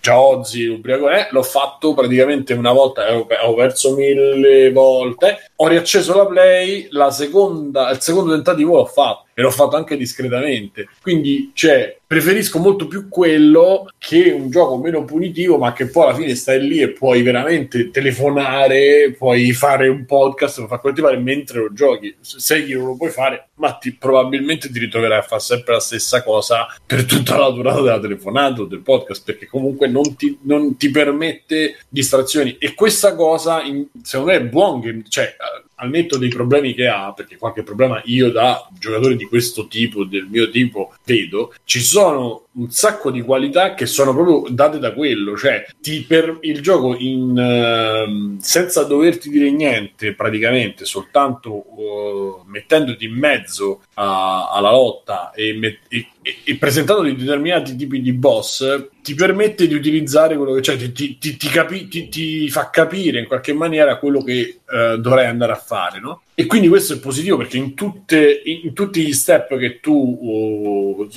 percorri, adesso c'hai lo shuriken che ti aiuta a fare quello, c'hai la castagnola che ti aiuta a fare quell'altro. Sì, sì, ma Eh, infatti so- secondo me Sekiro tra quelli from è il più leggibile de- de- del gioco, eh, anche a livello proprio di meccaniche, eh, ci sono i tutorial, quando prendi una nuova abilità te la spiega, ehm, o comunque ti mette contro un nemico per cui devi utilizzarla e capirla, cioè e i Dark Souls e Bloodborne Bloodborne erano molto più ermetici a livello proprio di meccaniche. Eh sì, però c'ha il problema all'inizio, probabilmente ce l'avrà pure dopo, almeno i- i- il problema che ho trovato io è che ti lascia comunque un po' abbandonato a te stesso nel fatto di dover appunto aumentare le, le cose prostetiche, le co- eh, tutti i consumabili non sai bene che fanno, quelli della postura ho scoperto oggi che li devi prendere insieme al seme perché se li prendi da solo praticamente non c'è solo il, il- il fumo rosso, il fumo blu e poi non fai niente, cioè non ti cambia nulla. Invece poi da quello che ho capito devi prendere prima dei semi, cioè di mangiare qualcosa e poi dopo devi usare quelli per la postura. Cioè ti comincia poi... Eh, eh, hai visto quei cosi, Juzu, come cazzo si chiama, quei cosi rossi o blu che tu mangi e ti fa tutto il fumo? Sì? Eh, quelli Dai, Fabio, ti la- dice, l'ho, l'ho visto anche in uno dei tuoi video in Giappone che lo facevi. che ti dice, ti dice cambia la postura, no? E- No. eh, No, quello quella- là serve per aumentare i danni che fai o diminuire i danni che ricevi. Non devi prendere niente prima. Sì. allora Sì. io ho letto, Eh, fiaschette, le fiaschette Estus praticamente sono sempre. Io avevo letto invece che c'è una de- de- di quei cosi che prendi che eh, se lo prendi insieme a un seme ti aiuta e ti- effettivamente ti amplifica l'effetto. Mo questo Boh. eh, è appunto quello, oppure tutto il principio degli- de- de- delle abilità. Cioè io que- quelle cose non le ho fatte perché negli altri, in Dark Souls, anche in Bloodborne, non è che andare a parlare con tutti o andare a fare alcune, eh, alcuni passaggi prima di altri ti permetteva proprio di, di- di crescere a livello del gioco. Nel senso che eh, Dark Souls tu prendevi le anime, le spendevi e te aumentavi le skill. Invece qua per- già per accedere al, al- al libro insomma per aumentare per farti le abilità devi, devi fare un pezzo di storia devi andare a parlare con qualcuno devi tornare indietro quella roba secondo me è lasciata un po' a se stessa anche tutta la storia del male di drago eh, non si è capito se, se resuscitando l'aumenti se, se solo morendo l'aumenti se Eh, ma tu considera che su eh, Demon Souls c'era una eh, si chiama Word Tendency, che era una statistica nascosta Mamma che mia. Detta nel gioco, non c'era nessun indicatore a schermo e non c'era nessun modo che ti facesse capire come cazzo era messa sta Word Tendency. Era molto, ma molto, ma molto più complessa rispetto al male di drago, che poi in realtà non- scoprirai che non cambia ass- quasi nulla. E- perché Ci però la gente no? No, non muore, sta ma- eh, tossisce e non puoi fare la sua quest, però c'hai un oggetto che li guarisce tutti, quindi in realtà Eh, poi... sì. E, e invece c'era sta War Tendency che ti cambiava, mi sembra pure il finale se non sbaglio, e non c'era da nessuna parte né scritto né detto né... Quindi per, per i standard from è un enorme passo avanti di leggibilità, dove probabilmente è intervenuta Sì, Activision. stessa. infatti a me è sembrato abbastanza, cioè non non così... Io ho trovato difficile la parte iniziale, come si vede dalla live, perché forse perché l'ho, l'ho fatto pure male, non ho letto magari... Eh, forse ti sei perso qualche frase, qualche tutorial. Sì, sì, sì, mi sono, mi sono, mi sono proprio posto male io, è probabile. eh, eh, sì, sì, posto male. Sì, l'unica cosa, però a livello di gioco, proprio di combattimento, di avanzamento, io non riesco, cioè la falena, io ho capito perfettamente che, che è il punto in cui sono adesso, ho capito perfettamente che lo posso fare, devo solo riprovare, devo stare attento. E l'altro problema che io avevo chiesto a- al sommo Akuma, non mi ha risposto, quindi lo butto pure lì a voi, ne parlavo con eh, Moffetta, non si capisce perché la, spa- la spazzata, cioè la, la parata, quella diciamo, la il contrattacco, no? il, l'R1, se lo tieni premuto ti para, se lo premi al, punto, al momento esatto dà, fa la, la, la perde. Sì, il contromossa. Eh, beh. contromossa. perché sullo stesso tasto? Beh, Perché su due tassi diversi non ci avrebbe avuto nessun senso, devi semplicemente parare al momento giusto. Eh, negli altri, momenti non posso parare, visto che uno nel combattimento magari tende a pararsi, poi Eh, devo, ti devo pari, ma-. No, Simo non avrebbe avuto senso in due tassi diversi, scusa. eh. Cioè, è lo stesso, lo stesso gesto, ma se lo fai al momento giusto è un bonus. Se non lo fai al momento giusto, ti pari e basta. Cioè, su due tassi diversi era follia, secondo me. Ma è un bonus importante. Vabbè, come Metal Gear eh, Revengeance, che c'avevi, dovevi mettere avanti, cioè tu ti paravi lo stesso, però se premevi avanti, nel momento giusto facevi... No, no. secondo me, secondo me No, sarebbe no, stato. Sto chiedendo, eh. non- sarebbe No, Revengeance non ce l'aveva la parata fissa, dovevi solamente parare al momento giusto. Se poi paravi al momento giusto, giusto, giusto, faceva anche la contromossa Eh, speciale. No, è come dice Fabio, ma secondo me Simo tu lo stai giocando un po' come Dark Souls con la parata sempre al- alzata e con la guardia alzata, e invece è più da giocare con eh, che quando vedi il colpo arrivare metti, metti parata, Sì, dai un tocchetto sì, con la sì. parata. E... Infatti lo para- c'è un tweet bellissimo che mi ha passato sempre in offetta di uno, non mi ricordo assolutamente, poi ve lo passo se volete, che mette, è fighissimo perché prende il video di- del boss, per esempio, questo- del nemico, e mette le, tre, le, le quattro corde di Guitar Hero e ti dice i tassi, che, come se fosse un Guitar Hero, ti, dice, eh, ti fa vedere come è un rhythm game e come tu riesci a notare eh, l'animazione, quando sta per partire quell'animazione, di, di pararti e di quando premere la parata e la spadata per ottenere il risultato massimo, paragonandolo appunto al rhythm game. Ma è bellissimo, cioè, ti spiega e ti dice, vedi come, come sono stati fatti, perché tanta gente si sente... Eh, tanto avevamo i termini in inglese, sembro... Cioè, vabbè, si sente, si sente? è overwhelmed si sente Aia. ehm, Sovraffatta. sopraffatta da, sopraffatta da i, i boss o comunque dai nemici che sembrano imbattibili invece poi stando solo premendo a tempo le cose eh, i tasti le cose poi vanno bene e Beh, sì, è un, po', è un po', è un po' quello il segreto, premere i tasti al momento giusto. Vabbè, però è molto cioè Diciamo che aiuta. Sì, nel senso che non è una cosa, diciamo, eh, ultraterrena, è fattibile una volta che hai Sì, capito sì. come funziona. Sì, però è molto punitivo se non riesci, quello è il senso, quindi ti costringe a farlo in qualche maniera, il senso era questo. Eh, secondo me è punitivo, È il, almeno per quello che ho giocato fino adesso è punitivo il giusto, a parte Sì, sì, pure secondo me. la Sì, Madama sì, sì. Butterfly. Che... Ciao Pancadì. Comunque Doctor ha scritto, a volte sono sbilanciati per davvero i giochi in generale. Dice Dark Souls 1 senza patch era molto diverso da quello che trovi oggi dopo le patch.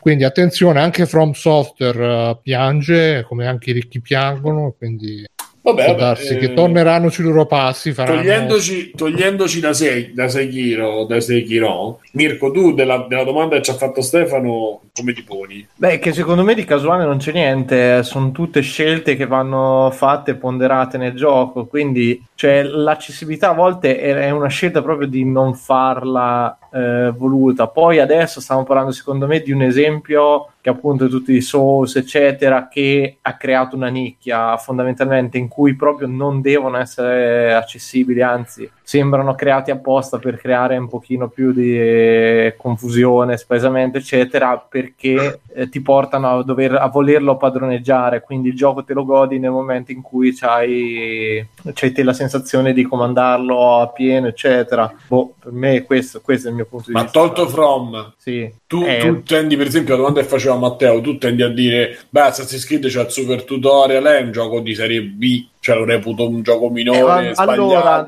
no, no, se- secondo me di- dipende da qual è la sensazione che un game designer vuole trasmettere nel gioco. Cioè, se tu eh, pensi che il tutorial normalmente è una conseguenza perché o i comandi sono talmente complicati o non c'è altra maniera di riuscire a far capire in maniera organica certe meccaniche e quindi sei costretto a fare un tutorial per Eh, e quello non è un problema di design, tu non riesci a e farlo. non è un problema di, di- di design fondamentalmente, che certe cose non ci puoi riuscire perché ormai c'hai una serie di comandi, una serie di meccaniche, una serie di cose che eh, io ti dico, vediamo nei progetti giù a scuola che cerchiamo di fare anche delle cose semplici.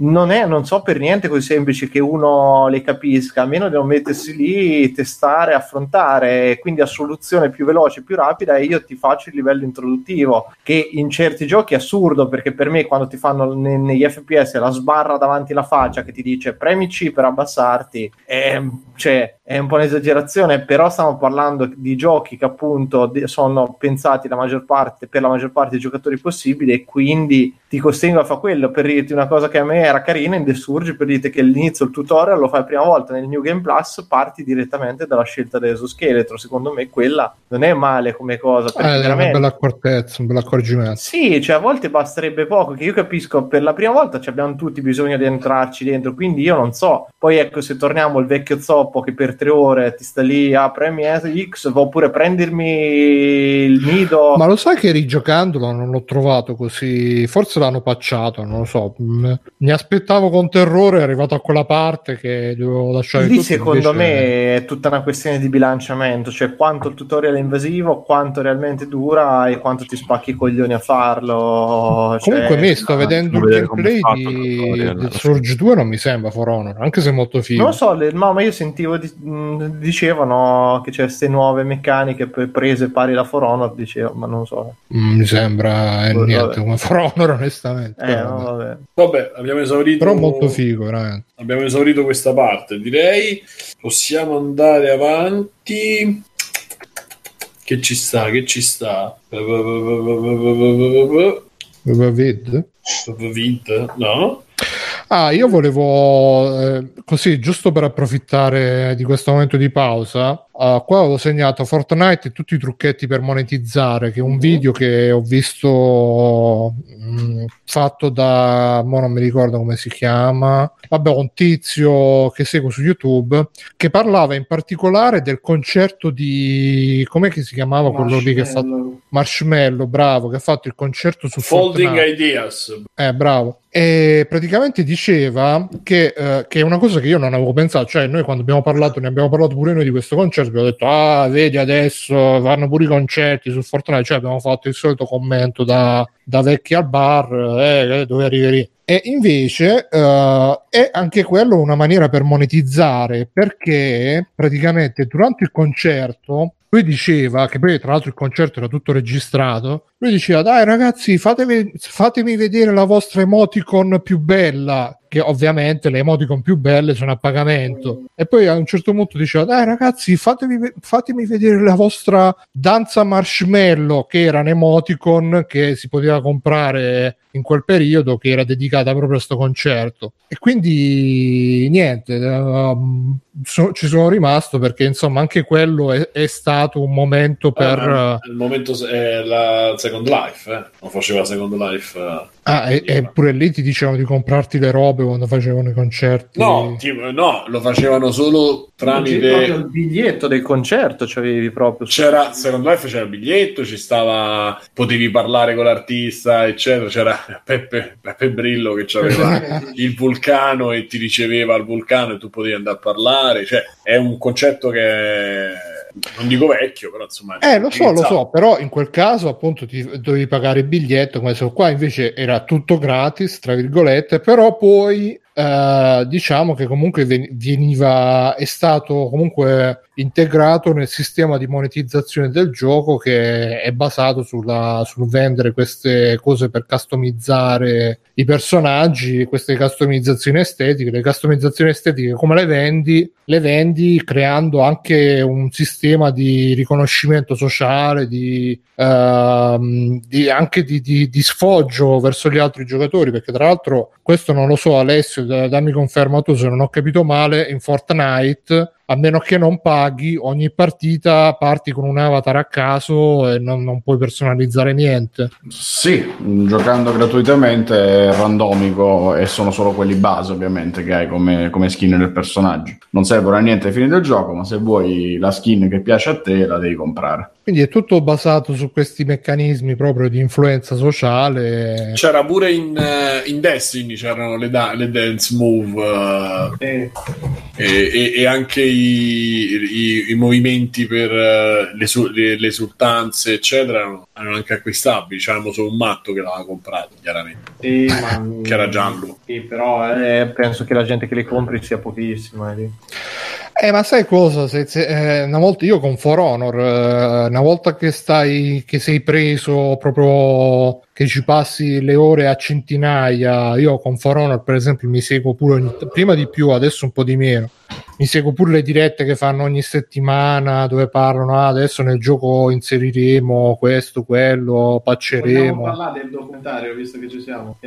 e documenta- ah, di For Honor eh, sì, per me eh, sì, ne possiamo parlare sì, ehm, no comunque finisco il discorso un secondo.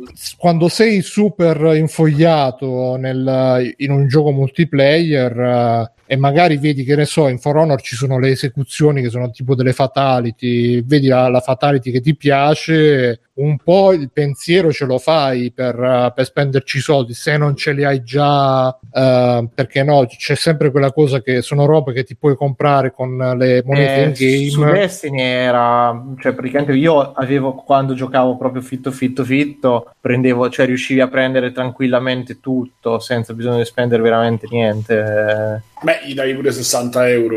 Eh no, vabbè, ok, però non, non c'avevi, cioè giocando riuscivi a prendere i crediti, le robe, Sì, sì. oppure te li droppava a caso, quindi tutta la roba bene o male ce l'avevi. Addirittura avevano fatto dei consumabili che te ne dava una settimana che ti droppava un oggetto tra quelli di quel periodo, di solito erano ogni tre mesi, che non avevi già preso. Quindi voglio dire, nei- nelle 12 settimane che duravano, gli oggetti riusci- riuscivi ad averlo quello che ti interessava, Però bene o male. posso, posso dire che alla fine, specialmente su un, su un assetto come quello di Fortnite. di Fortnite di, cioè, di questi gratuiti, il fatto che tu, ha- che ne so, in sei mesi gli dai quei 20 euro, sto dicendo una cifra a caso, non mi sembra neanche, non mi sembra neanche così accia come cosa. no no no eh, il problema è che eh, però Se lo fai sui bambini, certo. No, a parte se lo fai sui bambini, però è, è- tutto è un sistema che è tarato per, uh, per farti, per farti infogliare, per farti infognare nel gioco e per farti spendere molto più di 20 euro. Poi magari se ci giochi in maniera diciamo casual, magari ci dai una 20 euro e basta, però se ci giochi in maniera super infognata, magari ce ne dai 50, 100,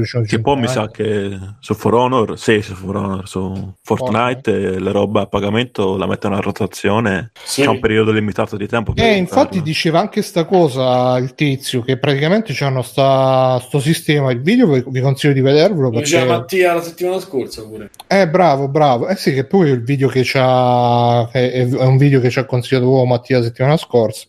Consiglio di vedervelo perché fa vedere tutti questi trucchetti, ste robe, di mettere le robe a tempo limitato, di non farti mai vedere qual è tutta la disponibilità del negozio, quindi di farti vedere solamente un oggetto alla volta tutti questi trucchi qua un po' da, da saldi di stagione che, che però insomma e niente no per quanto riguarda invece il documentario di For Honor non lo so eh, se ne vogliamo parlare adesso eh, io ci sto Sì, sì, dai, siamo, andiamo con flusso. È, è praticamente questo documentario che è uscito su Netflix, eh, Netflix che si chiama Playing Hard, giocare duro e, e praticamente io pensavo fosse un documentario su- sullo sviluppo di For Honor eh, ed ero infogliatissimo perché pensavo dai magari fanno vedere come sono come, sono, come hanno concettualizzato come sono arrivati all'idea del sistema di combattimento che comunque è Sì, abbastanza uguale, uguale, pure io. Cioè, abbastanza originale quello di For Honor rispetto a tutti gli altri picchiaduro e, c'è- e- e invece praticamente il documentario è sul uh, creative director di For Honor Jason Quello col Vandenberg bastone, se ve lo ricordate. sì. Tipo, tipo Lemmy dei, Sì, dei Spades magro. sì no ma lui per carità Dei è- dei Soft Spades. Scusate.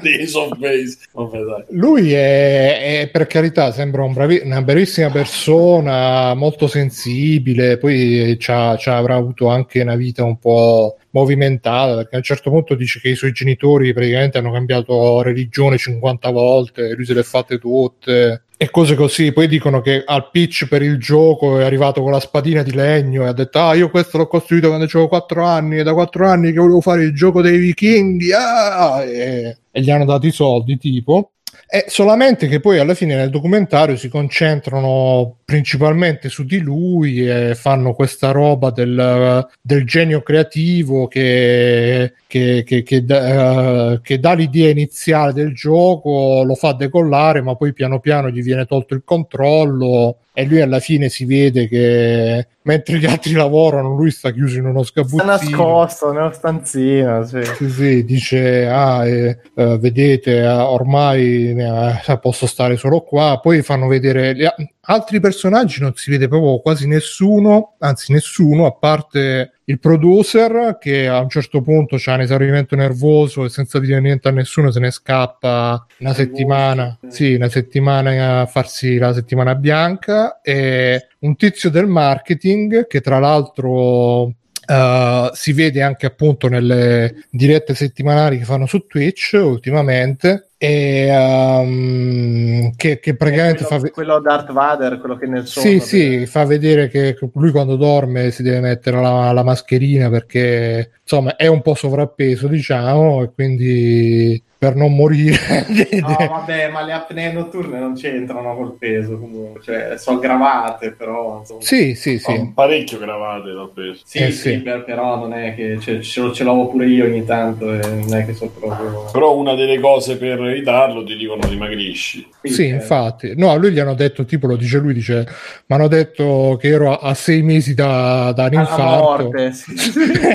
Quindi, e niente, in tutto ciò però non, non fanno vedere un cazzo de- di- del gioco, del, della, cioè non- a me sarebbe piaciuto, ma, ma anche sto fatto di che lui dice, ah, eh, mi stanno togliendo, il-" non si capisce manco lui quale sia Eh, stato. ho- allora, infatti anche, scusa Bruno se ti interrompo. No, no, vai, vai. Infatti anche secondo me, cioè, allora, se da un gioco che ti parla di uno sviluppo travagliato, di addirittura tre anni di preproduzione, c'è i prototipi, io mi aspettavo certe cose, cioè è ultra centrico su di lui che sembra che fa tutto, perché a un certo punto dice alla gente come si doveva menare durante le sessioni no, del motion capture e, e robe varie, e poi a un certo punto dice, ah, mi stanno togliendo il figlio, cioè, però non si capisce effettivamente cosa sta succedendo, cioè l'unico momento è quando dice che non funziona bene il multiplayer, che hanno tolto lo split screen come se fosse proprio una feature di quelle fondamentali nel 2017, che se non c'hai il, lo split screen proprio loro ci rimettono la loro faccia e roba, invece non penso che nessuno si sia accorto di sta No, faccenda. ma infatti. E, e poi capito, non è che dice a un certo punto che gli serve l'unica roba, si vede una telefonata del producer, prima anche lui che si esaurisce, che dice ah qui siamo sotto di almeno 100 persone e voi non me le date, e quindi così, però non è chiaro tutto questo sviluppo travagliato, anzi tu a un certo punto si, si capisce che questi tutti e tre lasciano nella merda tutto il resto, perché è palese che io mi sono detto minchia, questi tutti e tre, uno esaurimento, uno messo da una parte, l'altro non si sa che fine ha fatto, e come cazzo l'hanno ritirato su poi sto progetto, perché minchia, non deve essere stata una cosa insomma proprio proprio tranquilla e anzi a me mi ha dato proprio l'impressione di delle cose talmente che, che assurdo come nel 2000 appunto e passa ancora ci siano de- de-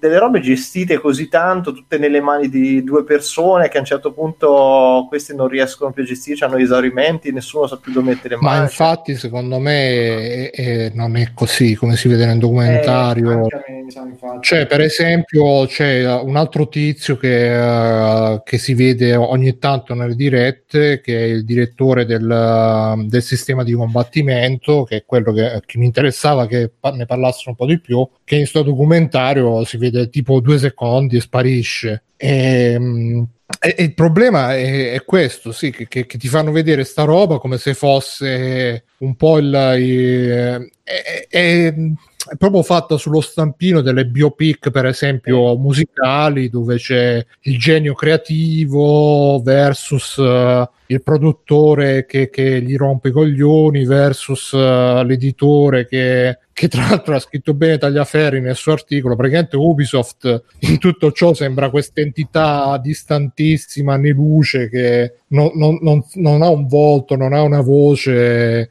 e, e- ogni tanto si fa sentire così dall'alto. E comunque, eh, ripeto, la cosa principale è che sì, vabbè, vuoi raccontare sta storia, ma non si capisce manco lui che cazzo fa in questo cioè, si vede che c'ha l'idea di base, ma secondo me l'idea di base sua era quella del single player, da quello che si capisce, per quello che si può capire, perché non si capisce un cazzo. No, non si capisce niente perché c'è, c'è- è tutto frammentario, c'è lui che scrive questi testi super recitati perché la guerra, io sono cose e parte la cutscene del gioco, poi torna indietro, cioè tutto sto avanti e indietro proprio. Sì, si è capito che lui ha, ha scritto delle parti eh, della trama, e che, che- che poi sono delle parti del single player, quando poi For Honor è un gioco eminentemente multiplayer, forse lui voleva fare un gioco più single player e gli hanno fatto multiplayer, forse lui voleva fare una roba più story driven, invece poi hanno fatto sta roba che è uscita. Però è Chissà- stata, una è stata un po' la chiave, cioè eh, gli ha dato molto più carattere, secondo me,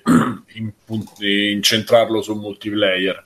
Sì, sì, no, ma... Cioè, comunque For Honor rimane un gioco unico, quanto è due anni che c'è? Eh sì, credo ma che siano due anni. R- rimane un gioco unico. Ah, sì, ma no, quello, quello lo, lo dicono bene. Cioè, c'è l'unico momento, forse, ecco, anche senza averlo visto, ci hai preso Simo, in cui loro dice che a un certo punto dice: "Ah, abbiamo preso comunque delle cose che già esistevano eh, di qua e di là. Dice: Però ne abbiamo fa- stiamo facendo qualcosa che non c'è sul mercato. E infatti a un certo punto dice: Ma allora dobbiamo domandarci perché non c'è sul mercato questa cosa? Oppure a un certo punto fa: Ah, eh, e poi soprattutto dobbiamo comunque muoverci perché e se qualcuno stesse facendo una cosa simile ed esce prima di noi, siamo fottuti. Cioè, queste sono cose che a me, da un certo punto di vista, ecco, sono dei dubbi, capito? Che un game designer, una persona, si, si domanda nello sviluppo di un gioco che può durare due, tre anni, soprattutto in un'industria dove tutti si conoscono e non ci sono segreti, perché questi è vero che tengono segreto tutto, ma alla fine si sa tutto, cioè tra colleghi, eccetera, ci si conosce. Sì, si ma sì, lo diceva proprio, mi pare che era Pesce che lo diceva, non mi ricordo che, o l'ho, l'ho sentito durante un outcast, che comunque i, i vari capoccia o i game designer spesso si eh, sotto la stessa ala, tipo i first party Sony, hanno molta eh, comunicazione tra di loro e si incontrano proprio. Ma ragazzi, Quindi poi un lead designer di un, di un gioco di Naughty Dog parla con il lead designer di che cazzo ne so. Eh, Ma io te la faccio ancora più semplice. Una mia editor in Marvel era sposata con un editor DC. Cioè, Aia. secondo Vabbè. te questi di che cazzo parlavano dentro casa? Cioè, Ok, questa è un'altra Io- cosa molto più semplice, però Eh, anche però- solo il fatto che Sony eh, ai- eh, ai- no, aiuti, però crei queste situazioni di incontro tra i vari lead designer, eccetera, dei progetti che sta in qualche maniera finanziando, parlo dei first party come pure magari i second,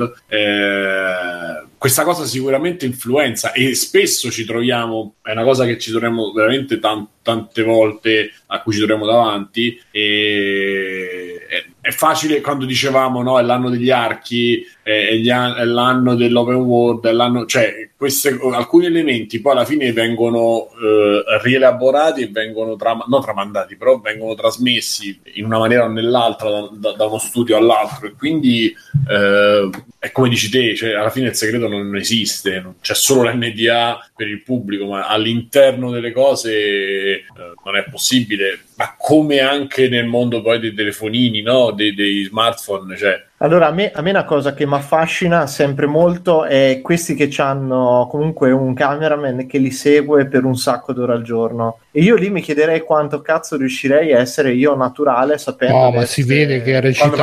Allora, quello c'è- io, io non capisco. Allora, il tizio, secondo me, è plateale di suo, cioè uno che proprio Sì, c'ha sta cosa. ti ricordi come si presentò sul palco? Sì. Sì, sì, ma infatti arriva col, ma poi anche col bastone che mi sembra, non, non capisco se ce ne abbia realmente bisogno, se sia un vezzo, perché non mi sembra averlo visto zoppicare o robe particolari. Poi c'è, c'è proprio il pezzo in cui dice, ah, mi hanno fermato i poliziotti chiedendomi se avevo una spada lì dentro. Cioè, è- Beh, lui è molto- eccentrico, dai. Sì, è un, è un metallaro che comincia proprio mettendosi tutti gli anelli, cioè c'è proprio la vestizione del metallaro.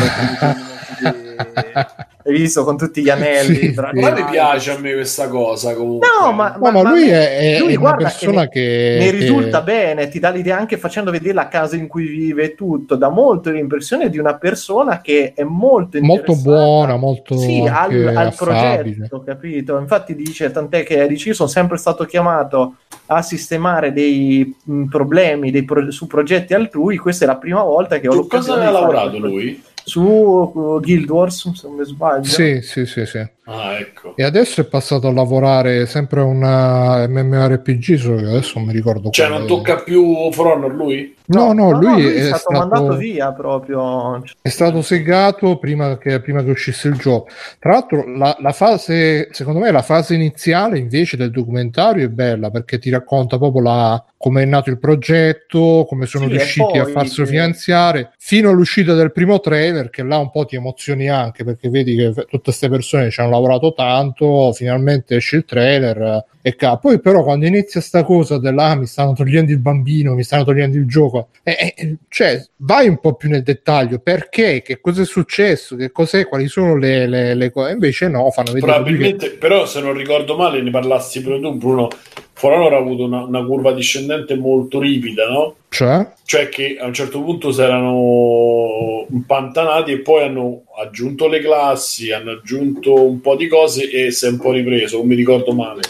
Sì, sì, ma queste sono cose che sono successe dopo la- l'uscita del gioco. Invece Ah, lui se e lui è andato, via, ma pensa, non se n'è sapevo. andato sì, no, l'hanno, l'hanno cacciato via, cioè lui- l'hanno fatto Ok. licenziare, autolicenziare prima dell'uscita. Ah, poi, eh, cioè, potevano, poi magari c'erano gli NDA di mezzo, potevano andare un po' più nel dettaglio. Qual era sto problema di divergenza creativa? Almeno accennarlo Sì, anche con gli cosa? NDA. Mm. E invece no, facevano vedere lui che si fa le passeggiate per i prati, lui che va a fare pratica di spada, lo spadaccino, quell'altro che si va a fare la settimana bianca, quell'altro che ah, mi piace mangiare, però sto morendo, e si mette la maschera. Comunque c'erano, per dire, io tasto pure un po' il, il sentimento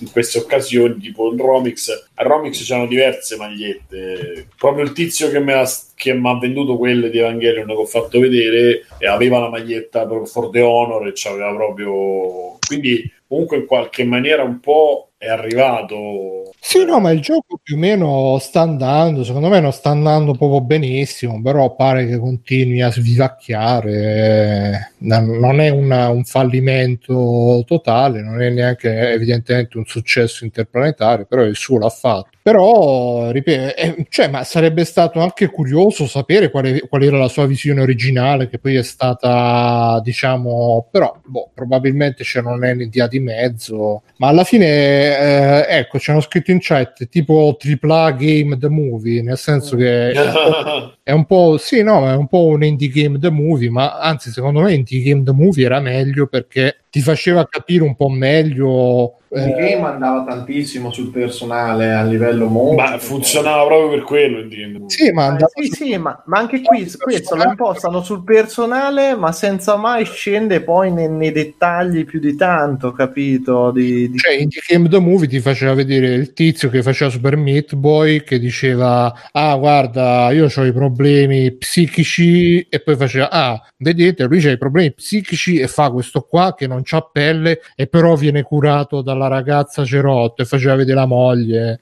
Che, che se lo baciava, che faceva, che ne so, e poi usciva il gatto senza peli, come quello del nostro amico Ludo, che salutiamo. E, e, insomma, approfondiva anche il rapporto tra il personale e il gioco. Qua evidentemente volevano fare una cosa del genere, però l'unica cosa che facevano vedere era lui che faceva le lezioni di scherma e, e poi diceva "Ah, voglio fare il gioco dei, dei vichinghi e, dei, e dei- dei cavalieri, però boh, senza senza scen- cioè, e, e- e sono stati su un livello così superficiale, così generico, che potevano prendere qualsiasi altro gioco, qualsiasi altro che poi hanno preso poi pure proprio gli archetipi, no? il, il- il genio creativo, il producer che, che non è cattivo, però comunque deve vedere alla, far quadrare i conti. sì. Esatto. E, e poi hanno preso la, la- la spalla comica, che è quello che sta morendo.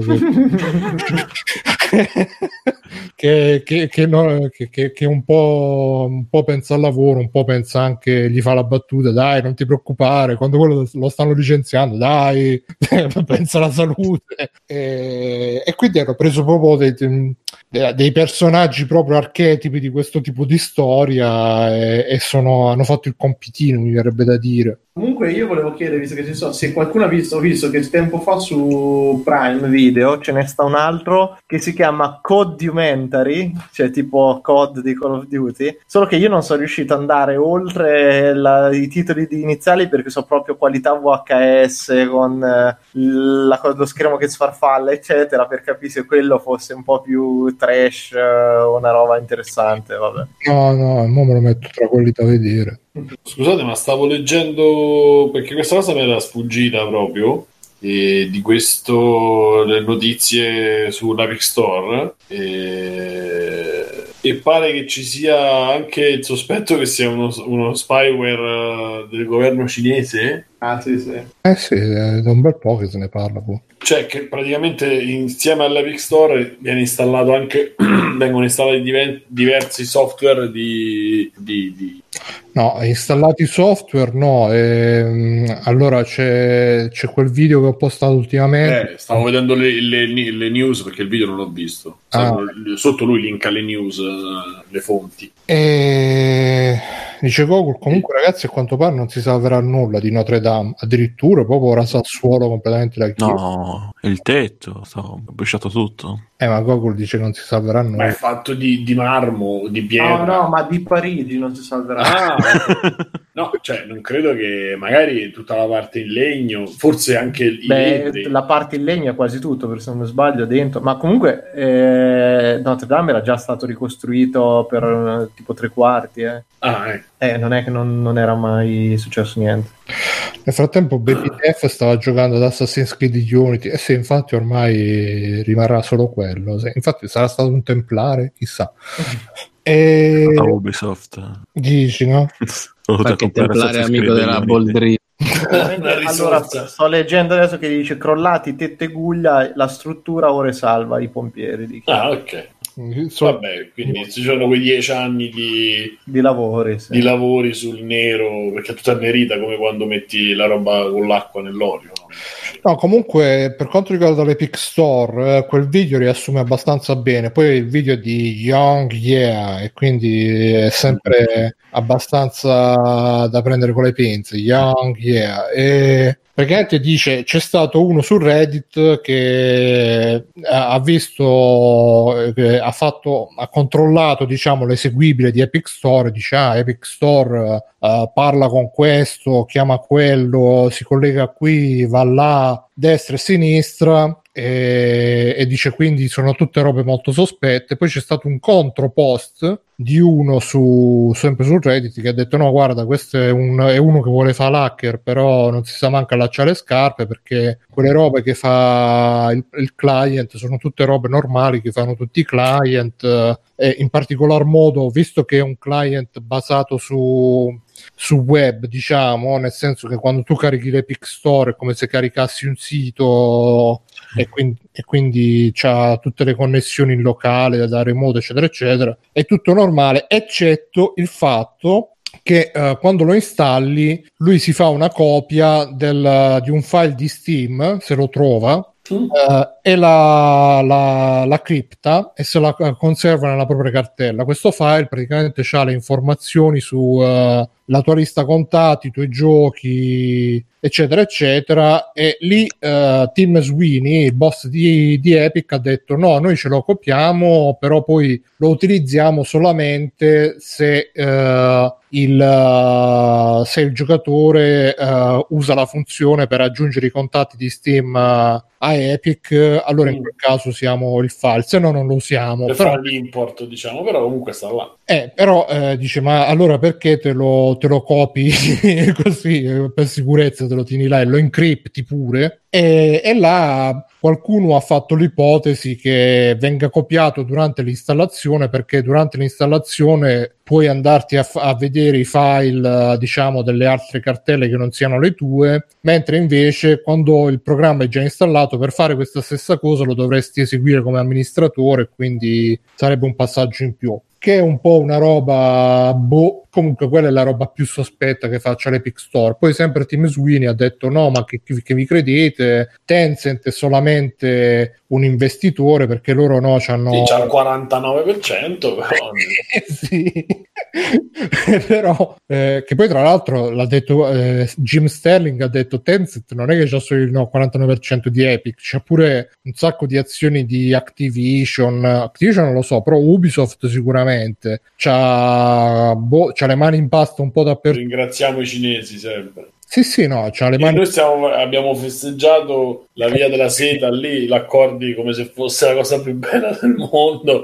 Stavo sentendo delle cose imbarazzanti, però vabbè, non è il momento. Insomma, nel giro di poco saremo indebitati anche con la Cina, insomma, per farla breve. Vabbè, vabbè, ma loro tanto sono amici della- dell'Italia e quindi insomma questa è più o meno tutta la storia. Tim Sweeney ha detto no, ma guardate che eh, noi con Tencent eh, siamo in rapporti amichevoli, ma il boss eh, di tutto quanto siamo noi, Tencent non ci dice niente, no- i- i vostri dati rimangono sui nostri server, bla bla bla bla bla bla e, e tutto quanto. Ma alla fine il problema ovviamente pure qua è nato dal fatto che è, è nata la shitstorm contro Epic Store perché uh, si è preso le esclusive di Steam, la gente non le- non- ci è rimasta male e quindi tra l'altro eh, eh, girava pure questa, quel meme, non so se ci avete presente quel meme dove c'è la tizia che dice aia mi sono fatta male, che, che le esce un po' di sangue dal dito. Sì, sì, quell'altro. E, e l'altro che ha i, i dietro che fa ah non ti preoccupare. Hanno fatto quella gif con la tizia che si fa male che... eh, che tipo eh, dice ah eh, che ne so eh,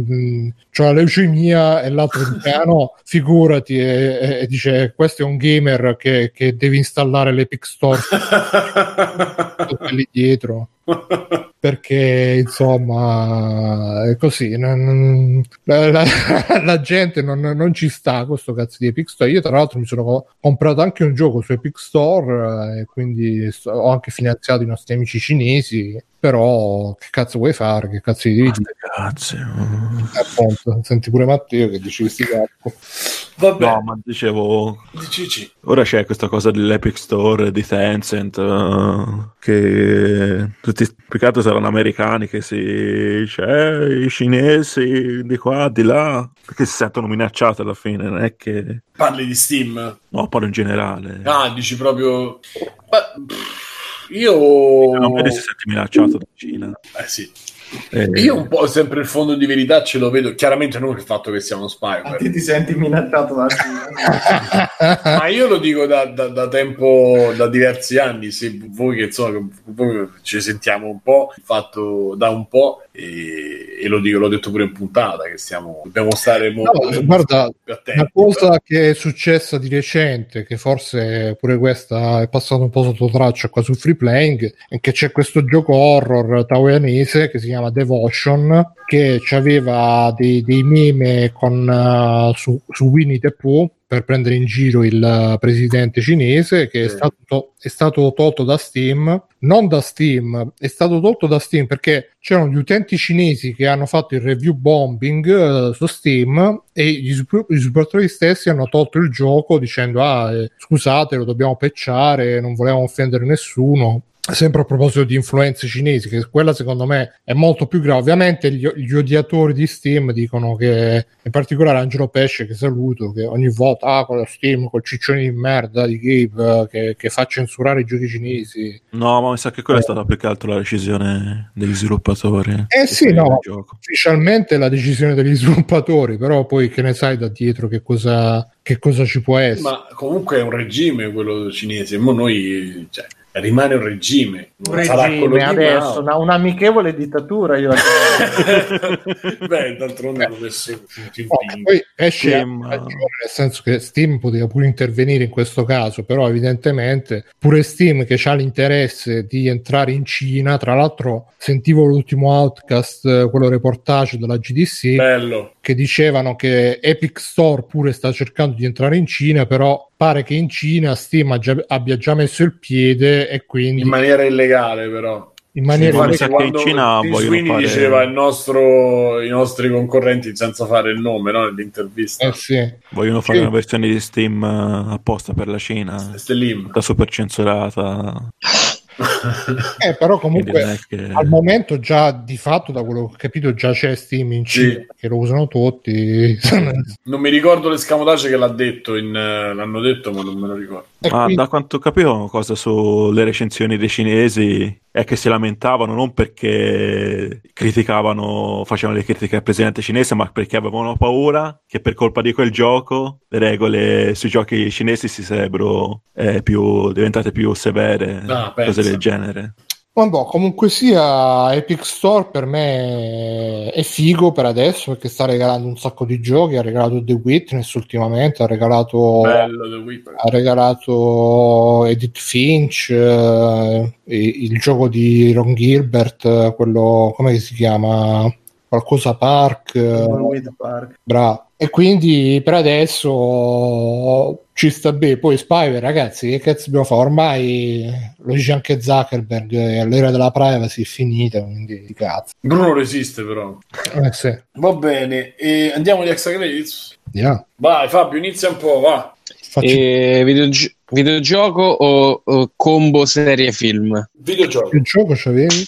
Per videogioco, raga, magari me ne frega manco un cazzo perché sto giocando al gioco delle carte di Dragon Ball che è uscito su Steam e Switch. quindi- Dai, no, è proprio quello. Il gioco di carte di Dragon Ball, dai. Hai dai. detto Switch. Eh, sì. Ah, è uscito, eh, c'è un nome del cazzo, Super Dragon Ball Heroes World Missions, mi sembra. Minchia. E che, cazzo di si chiama così? no, Mirko che faceva minchia. No. Ah, sì, no, ormai non- ci ho messo un mese per impararlo. Manco- E- Scusa, È eh. proprio là il gioco, devi imparare la pronuncia. Sì, sì, sì, è quella. Beh, la parte più difficile, che, che in realtà sarebbe la... mh, hanno preso un cabinato famosissimo in Giappone eh, che si gioca con le No, carte. dici il nome? Eh, no, no, me è bellissimo. Okuro Sensai di Dragon Ball. E di cui tra l'altro hanno tratto un anime recentemente che non sto vedendo perché è una specie di super what if di Dragon Ball se ci fossero i viaggi nel tempo, i viaggi degli universi, quindi c'è tutti i personaggi è un. È, è praticamente un eh, Allucinante.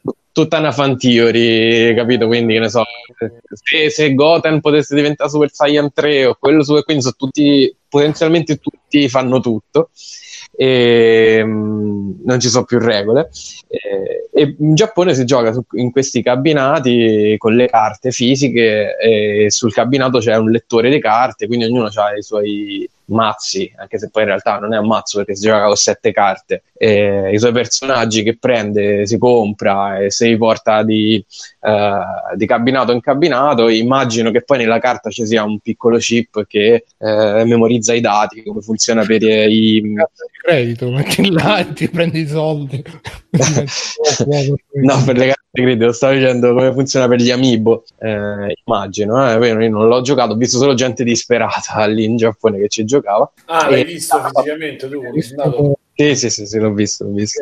Ma che succede? Cioè, loro mettono la carta, ma giochi contro uno che sta lì dalla parte opposta, cose del genere, oppure online? Ma l'ho visto singolo, quindi in realtà penso che sia contro la CPU.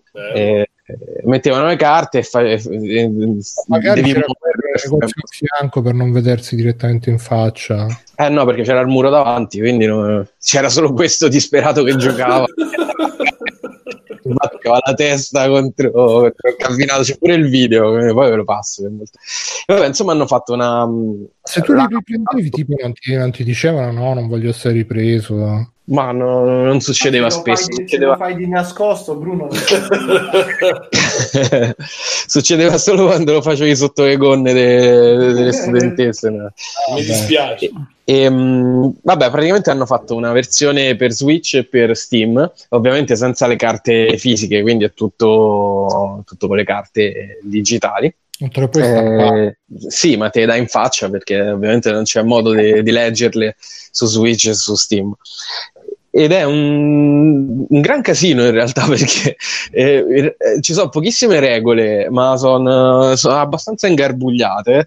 Eh, e poi io nella, sfor- nella fortuna sono stato sfigato perché i primi pacchetti che, che sbusti, ovviamente ci sono i gacha, però con eh, percentuali di, di- di rarità molto, che trovi molto più facilmente perché ovviamente non, non dovendo spendere soldi veri eh, sono molto più facili da trovare le carte rare rispetto a quelli sul, sul telefono cellulare dove dovendo, devi pagarli con gli euro quindi cercano di farti spendere più soldi possibili e i drop rate per- Sta roba eh? Costa 50 euro su Steam. Sta roba. sì sì sì è un gioco vero e proprio Il negozio Non- 60 in negozio probabilmente. Poi oltre a non c'ha roba, le carte No, tipo No, no, no, non, non ha nessuna microtransazione, no, no, è tutto, è tutto in game, cioè vinci la partita, ti danno i, i biglietti per scartare i pacchetti di, carte e trovi le carte, no? non, non c'è modo comunque di, di- di comprare roba. Anche free to play, però senza pagare. Vabbè, ma, ma sono giochi che sono sempre esistiti, cioè i, i vari Yu-Gi-Oh!, eh, boh, i vecchi Magic erano già così, cioè,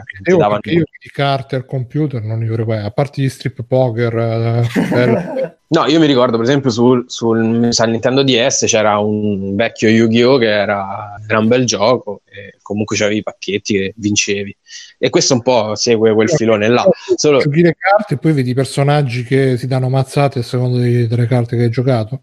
sì, sì, c'è tutto un sistema di, di regolamento con le varie tipologie di carte, e i personaggi hanno tutte le abilità, è un po' complesso. e- e- secondo me, ecco, dicevo, nella, nella fortuna sono stato sfigato che ho trovato subito carte super forti e quindi mi sono giocato le prime 5-6 ore arando praticamente del computer e quindi non è, non è che sia granché divertente.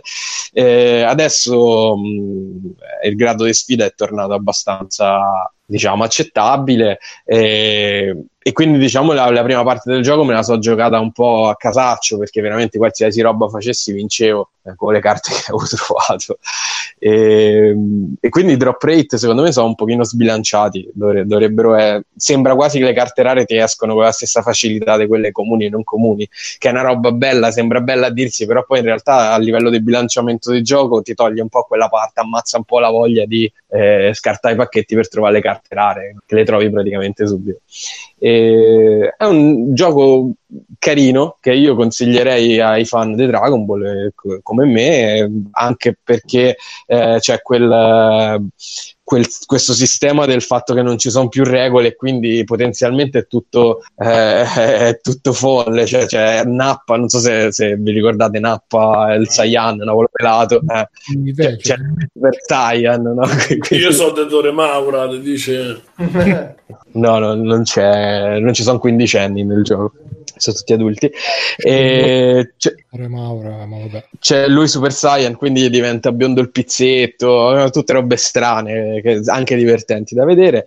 Il gioco è carino, un po' complesso, ma una volta entrato nel vivo, insomma, mh, si gioca eh, piacevolmente. Ecco, forse l'unica cosa che, che gli recrimino è che ha tante, tante fasi che probabilmente nel cabinato non subisci perché lì devi stare lì a muovere le carte perché poi per fare le mosse speciali devi muovere la carta in circolo muovi su, muovi giù che nel, nella versione da, da, da Switch di, di, di, Steam la fai col mouse e col, con le levette analogiche quindi sicuramente non è la stessa roba e c'ha tanti, eh, tanti momenti morti nella partita quindi tutte le animazioni eh, ogni volta le devi vedere diciamo che un po' te rompe i coglioni. Però ehm, anche perché alternative su Switch su questo genere mi sembra che non ce ne siano proprio come giochi di carte. E ma io lo consiglio Toriyama, Toriyama c'ha i soldi di Lucas ormai. Beh sì, sì. anche se non lo, fa, non lo, disegna più lui Dragon Ball, Dragon Ball Super i diritti sono rimasti a lui, no? Beh, immagino proprio di sì, almeno parte sì. Ah. Eh, ma considera che Dragon Ball ancora oggi è un fenomeno non vivo, più che vivo, ma non solo in Giappone, ma pure qua da noi è uscito adesso il film nuovo, quello con Broly, che hanno rifatto sì. Broly e ha fatto i numeroni qua, che tra l'altro io non ho ancora visto, ma è un, uh, una macchina da soldi ancora oggi, cioè c'è l'altro gioco che è uscito su, su mobile che si chiama Legends, mi sembra, eh, che, che, è molto carino, tra l'altro, e pure quello là sta facendo i numeroni. Incredibile. Una macchina che non si ferma. Bene, bene. E,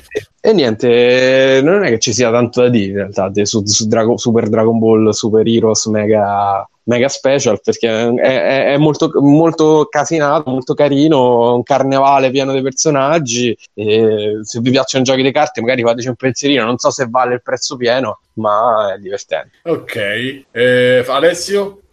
Eh, io ho visto questo film su Netflix, The Silence. Eh, maestro, se ti vuoi unire sì, per parlarne sì. male, sei il benvenuto. Che probabilmente Netflix ha girato nei ritagli di tempo mentre preparavano la nuova serie di Sabrina, perché la protagonista è la stessa attrice, non mi ricordo il nome, Google aiutami, Kiernan Shipka eh, e Stanley Tucci, tra quelli un pochino più famosi, oh, e, e, Miranda 8 che fanno i genitori. Miranda 8 magari ve la ricordate perché aveva fatto Ewin nel trilogia del Signore degli Anelli e Stanley Tucci, vabbè, eh, lunghissima carriera. De... Aragorn. Eh? No, proprio lui, irreprensibile. Infatti mi ha colpito anche per quello perché io giravo tra i film su Netflix, ho visto questo horror, ho detto quello mi, mi, mi è familiare, Stanley Tucci. Tucci, di Tucci in un horror. Sono rimasto un po', un po colpito. Vedo più uno da commedia. Vabbè, eh, il film è una merda, ma di quelli che pensavo, vabbè, mo me lo guardo e mi addormento perché sono indietro di sonno e ho bisogno di vedere qualche cosa che mi faccia passare ulteriormente la voglia di vivere. E non ci è riuscito perché mi ha tenuto lì incollato per vedere quanto riusciva a fare schifo dall'inizio ai titoli di coda Eh, è un purpurri di luoghi comuni, di, di- non, non luoghi comuni, di cose classiche che ti aspetti da un film horror dove all'improvviso c'è una tragedia globale, è Sì, un'epidemia. diciamolo, no? diciamolo qual è il... Sì, sì, sì, è è una delle cose più incredibili di sempre. Stanno- ci sono dei, dei minatori che stanno scavando una galleria, probabilmente il tunnel dei neutrini, e all'improvviso aprono un buco su una voragine di cui non si vede il fondo, cioè proprio erano lì davanti a un cartonato. L'hanno fatto con 10 euro, questa è Sì, la scena iniziale. sarà costato 100 euro. E da, da lì escono dei pipistrelli, mh, però sono tipo dei pipistrelli Grossi. Sono so dei polli, Sono sono dei sono polli, grossi, sono sono dei dei- polli. dei polli maiali, una forma così. Immaginatevi il maiale di un anime disegnato così, però con le ali, praticamente è quel tipo di mostro. E, e niente, sono cattivissimi. un pipistrello normale ti si piglia nei capelli, questi ti divorano, il tem- neanche il tempo di dargli un colpo, di, di sparargli, niente. La, la gente viene decimata, escono questi pipistrelli a caso che iniziano ad andare in giro per tutti gli Stati Uniti e uno stato dopo l'altro cade sotto i colpi di questo stormo di pipistrelli, non riescono a fargli niente, non riescono a smitragliarli, non riescono a uccidere niente. Nonostante Pensa- muoiono in maniera anche semplice, perché Sì, poi... sì, sì, sì, basta un colpo in realtà, però la potenza militare degli Stati Uniti è stata messa in ginocchio da dei maiali con le ali, eh, di, di cui non se ne vedono nemmeno tantissimi, però sono micidiali. E praticamente eh, il titolo del film viene dal fatto che questi ovviamente sono super attratti dai rumori, per cui il minimo rumore li attira, ma non è che li attira e vengono a vedere e vedono se c'è una preda, li attira e fanno casino e colpiscono ovunque. No, ma diciamo che allora tutti, eh, una delle prime scene era famiglia, protagonista sorda, per cui loro hanno il grande vantaggio di potersi parlare col eh, linguaggio dei segni, che stanno dentro casa e scoprono alla televisione che ha un video in cui una tizia sta zitta dentro la macchina, dice vedete se state in silenzio questi non vi attaccano, quindi così tutto il mondo si fida di questo video su YouTube. Sì, sì, c'è questo cheat code incredibile all'inizio. Esatto, dà- ma è bellissimo perché loro sono tutti dentro casa con i cellulari. A un certo punto sale tu, ci fa fermi tutti, silenziate i cellulari. E intanto la televisione va a tutto volume. cioè, dici quindi scusa i cellulari, no? Ma... Ed è tutto un delirio veramente assurdo di questi che devono appunto cercare di scappare fino a poi arrivare della roba anche qui, la setta satanica c'è in mezzo. certo Sì, quella è la parte più interessante del film. tra Comunque, l'altro. la parte migliore dove hanno deciso che devono prendere le vergini per ripopolare il pianeta e, Sì, no, e buttano però- la figlia. veramente assurdo. Finisce sempre là comunque la scelta. eh. È sempre scopare l'obiettivo. Cioè, eh, Bird Box a confronto di questo è un capolavoro, secondo me. Mamma mia. Comunque, parole forti. No, no, ma gua- guardalo Fabio, perché anche, anch'io ho subito lo stesso fascino perverso da Alessio. Ho detto dormirò dopo 5 secondi, dopo Niente. un'ora e mezza ero lì tipo effetto Ludovico con gli occhi spalancati. Cioè, E volevi no, rivederlo in realtà. Non credo che cazzo stanno... Cioè, questi hanno veramente fatto un film, con de- ma delle robe ta- proprio tagliate con l'accetta. Cioè, a un È una roba tipo So Bad It's Good? Ma, Eh, mm, sì. Allora, da un certo punto di vista sì, però in realtà è così brutto che non riesce nemmeno a essere divertente. è Sì, brutto esatto. è, è telefonatissimo. Cioè, andiamo di spoiler. Andiamo, Sì, avviso sì, dai, che dai. faccio spoiler, eccetera, per cui se volete interrompete. Al prossimo capitolo. C'è lo zio, che è il Eh, migliore amico del protagonista. È il migliore amico perché eh, il protagonista, quando era a scuola, sei del protagonista Litucci, quando era piccolo, che era a scuola, c'aveva i bulli che lo bullizzavano. E un giorno a Ma- caso. Lei quando ero piccolo che era a scuola. Esatto, e a un certo punto a caso appare questo tizio che eh, odia i bulli e li mena, li mette in fuga e da lì diventano migliori Bullo dei bulli, il suo migliore amico. Il bullo dei bulli. E quindi diventano migliori amici per la vita. E a caso ci viene presentato questo personaggio che eh, viaggia con loro. Eh, sembra l'inizio di Last of Us. Sì, sì. che si incontrano, prendono le due macchine, le, le- le macchine e vanno e la cosa divertente Oh, è aspetta, questo tizio, che c'è tiz- tizio cazzutissimo, eh, cioè, veramente con le proprio pistole ad- coi esatto, fucili, con le, le armi dentro. è un vero americano Esatto. E naturalmente c'è il fratellino piccolo della protagonista che prima fa la parte del viaggio in macchina con lui, poi a caso a un certo punto piange e vuole andare in macchina con, eh, con il resto della famiglia. E lì, Ma c'è l'attrice Parte- di Sabrina. sì, è lei. E lì c'è il momento in cui adesso tu muori e lo sai che morirà e morirà malissimo. E ovviamente di lì a poco lui morirà malissimo perché a caso va avanti con la macchina, fa un incidente stupidissimo, si cappotta e rimane incastrato sotto. E il momento in cui rimane incastrato sotto, tu lo sai che rimani lì a fare la scena da eroe, a sparare ai pipistrelli, eccetera. E ovviamente c'è quella scena lì subito dopo. Cioè, è tutto così questo film. È, è una roba che lo prevedi man mano che si crea. È come se tu stessi dando immaginazione, stessi materializzando la tua immaginazione ed è orribile. No, dicevo, non dura un cazzo, dura 90 minuti. No, sì, dura ma meno, un'ora e venti. dura. Sì, sì, sì, troppo. No, 90 minuti con dentro tutti i È titoli. un'ora e mezza, 90 minuti. Eh. Sì, sì, ma, eh, ma guarda il ritmo che c'ha, quello gli va riconosciuto, che non, non è che anno- annoia, perché saltano da una cazzata all'altra, per cui tu ti ritrovi che ancora stai commentando la cazzata successa un minuto prima, che già ne arriva una nuova. Cioè, Ma anche da- perché arriva una mitraglia, appunto, c'è allora la scena di lei che cammina con il ragazzino che forse gli piace, eh, così. subito dopo eh, il telegiornale, subito dopo ah, prendiamo le marmi, prendiamo la macchina, subito dopo ah, facciamo l'incidente, eh, tutto così, per- perché tutte le scene classiche, i topoi dei, dei film horror di questo tipo, zombie, eh, epidemia, ci sono, ci sono tutti uno dopo l'altro a mitraglia, in, ce n'è 5 minuti per ognuno, è come se il film si chiamasse raccolta dei topoi dei film horror con gli zombie e le epidemie. Potremmo chiamarlo in questo modo, Eh. Sarebbe più onesto. Perché poi tutto il fattore del silenzio non è che conti tantissimo. E anche lì funziona come gli pare, come al solito in questi film funziona come gli pare, quando gli pare, ma poi La scena sti del mo- tunnel. no, ma, ma poi fa ridere perché sti, sti mostri proprio rappresentano una minaccia pari a zero, visto che eh, fondamentalmente basta mettere qualsiasi cosa che fa rumore, quelli vanno lì e poi smitragliarli selvaggiamente.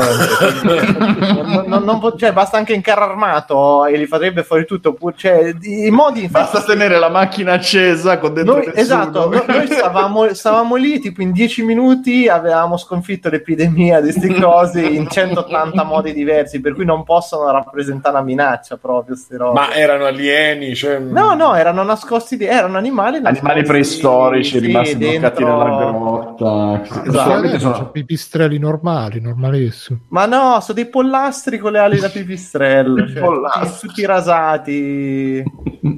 Mamma mia. Tutto Vabbè, no, tremendo. Ok. E Bruno? No, io eh, farei parlare prima Fabio che c'era anche il film eh, Noi, così parliamo dei film. eh, lascio il mio turno a Fabio, diciamo. Ok, Non Allora, eh, però, eh. no, chiaro. È il nuovo film di Jordan Peele, che è il regista di Get Out.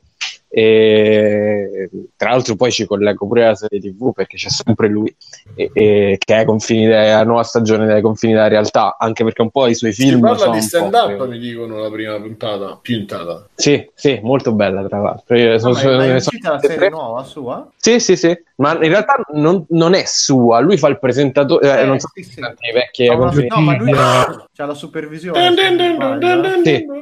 Sì. Sì, Ma, sì. scusa, ma su Netflix sta? No, no, per Ah. trovarla veramente devi Va bene, sacrificare. Ne, ne parliamo dopo. Cioè, ti do il link dopo, Mirko. Ok, grazie. Ah, ah, So- al- a Netflix, chiaramente. Ah, sì, sì, al, eh, allo stre- al servizio streaming. All- alla registrazione su Netflix. Sono uscite tre puntate e in effetti i suoi film so- hanno un po' quel eh, timbro da confini della realtà.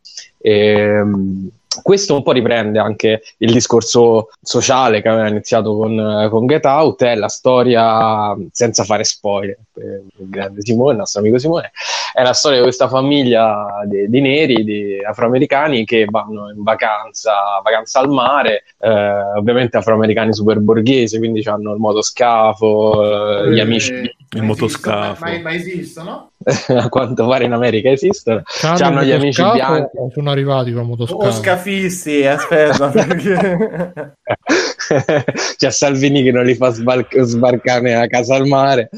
E, no, vabbè, hanno gli amici bianchi che ovviamente li- si odiano, però fanno a gara chi ha la macchina nuova più figa, il motoscafo più figa, cose così. E a un certo punto praticamente stanno, stanno sta casa al mare, sono padre, madre, due bambini, maschio e femmina, e si presentano nel, sul vialetto di casa quattro, quattro tizi che praticamente sono loro, eh, però eh, abbastanza folli, no? Quindi il film sembra che si trasforma in una specie di slasher in cui eh, questi devono scappare da- dai loro doppioni. Quindi è la famiglia tradizionale contro la famiglia arcobaleno, com'è qua? no. Ah no, non è È in realtà è l'horror Era, era un carro del gay pride che li inseguiva.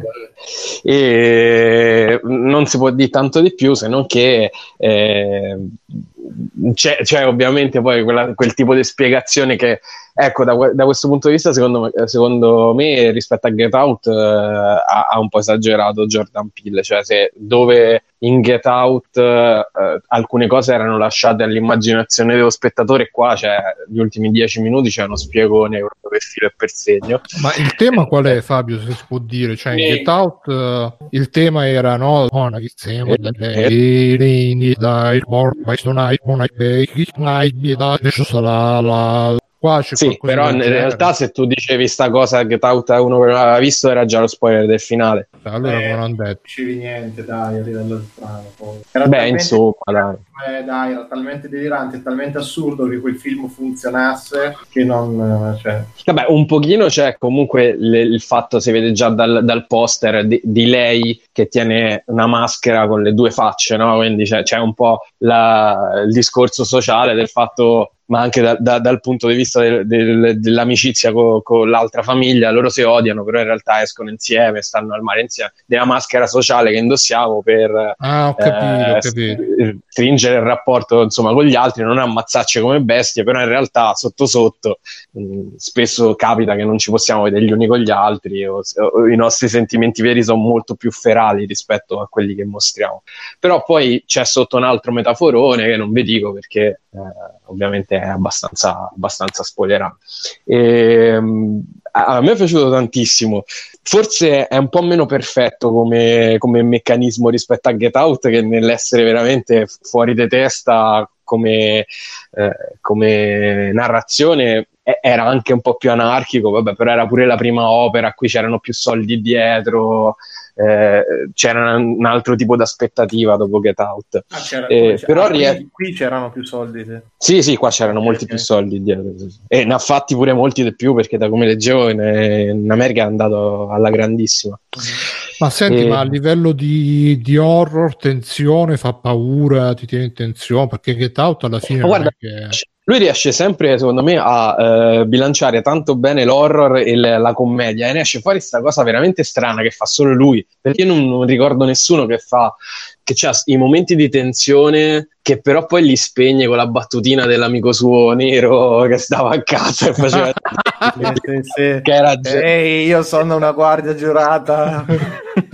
Sì, sì, il sì, film veramente. E, e qua c'ha comunque questi momenti così perché c'è il marito suo che, che è un po' un, un coglionaccio e anche nel momento di tensione massima spara, eh, spara qualche cazzata e, e riesce comunque mai eh, senza essere mai fuori luogo, senza essere mai troppo sopra le righe che tu ti smonta totalmente la tensione, ti tiene comunque sempre in tensione eh, per quanto non sia un, un horror eh, forse come lo intendiamo noi, è più, è, è più un thriller, eh, uno slasher, via, senza mai raggiungere comunque le, le vette del- de- de- degli slasher classici come venerdì 13 e Halloween. Insomma. Oh. E- eh? Ah, Sì, sì, e c'ha un momento di home invasion, quindi questi qua gli entrano dentro casa, poi cambia, cambia registro, poi di nuovo eh, è un film che comunque in due ore cambia registro almeno 3-4 volte, quindi non è una roba che ti annoi mai, Eh, come succedeva in Get Out, perché se, se veramente Get Out lo approcciavi senza sapere nulla, per tre quarti del film dicevi ma che, ma che cazzo sta succedendo? Ma perché questi, questi si comportano? Che cazzo Cazzo, succede? quando c'era il, la scena di quello che corre notte. eh, il giardiniere che gli corre. sì, sì, geniale, geniale, geniale. Però pure lì poi ti rimetteva un po' in riga con quell'altro che quando c'aveva il flash gli diceva vattene via, vattene... Cioè, cioè, riusciva sempre a, a tenerti in tensione. sì. Questo qua secondo me ehm, eh, questo equilibrio funziona un pochino meno perché è forse è un po' più preponderante la parte seria, tra virgolette, rispetto a quella quella da commedia. Però lui ce l'ha comunque questa cosa perché poi lui viene dal, dal lui è un comico, no? È stato, è stato per anni un comico, eh, Jordan Peele. E quindi ce l'ha, ce l'ha proprio nella scrittura. E è bello, andatelo a vedere assolutamente. Beh, cre- credo per adesso sia il mio film dell'anno, ma è pure vero che ne è uscito un cazzo stanno, quindi eh, ma che cazzo è uscito quest'anno? Cioè, gioca un po' da solo. Eh, aspetta che esce Eh. Star Wars. A dicembre. Ah, beh. o, o, o cosa, o Avengers. Eh, beh, beh. No, no, però super consigliato. Tra l'altro, su- grande prova di lei, Lupita Nyong'o. Che Che sarebbe fa- quella di Walking Dead. No. Non lo so perché non lo seguo. È quella di 12 anni schiavo, eh, non, non mi ricordo esatto. eh. Però brava, bravissima, perché poi fa due personaggi completamente diversi, perché diciamo che gli, il, ehm, gli altri, i, i loro stessi altri sono un po' l'altra faccia della medaglia, quindi sono completamente diversi rispetto a come sono la, la loro controparte borghese. Proprio bello. Comunque non è quella di The Walking Dead, sono sbagliato. no. E, e ci aggancio ai confini della realtà perché c'è sempre lui, c'è la sua supervisione e lui fa anche il presentatore, quindi c'è- fa la voce, quella là, eh, non so se avete visto i vecchi, si è trovato eh, nel- ai confini della realtà, quindi lui cioè, ogni episodio e presenta la, storia. E ho visto le prime due puntate, ne sono uscite tre, la terza ancora non l'avevo trovata. Ehm, sono, vabbè, per chi non conoscesse i confini della realtà, non so, ho vissuto sulla Luna. E questo è il terzo o il quarto reboot, non, non mi ricordo. È È, Freddie Mercury. sì, insieme a Freddie Mercury col suo mantello. E è il terzo o il quarto reboot, non mi ricordo questa saga storica eh, de- degli anni 50-60 e sono dei racconti, ogni episodio a sé è un racconto di fantascienza barra horror e che, che ha molto in comune in realtà con i film di Jordan Peele, cioè partono essenzialmente da un'idea molto forte, come funzionano i racconti Vabbè, scritti. era, posso dire una- magari una bestemmia che è il pre-Black Mirror per certe cose. Eh, Sì, sì, Sì, sì.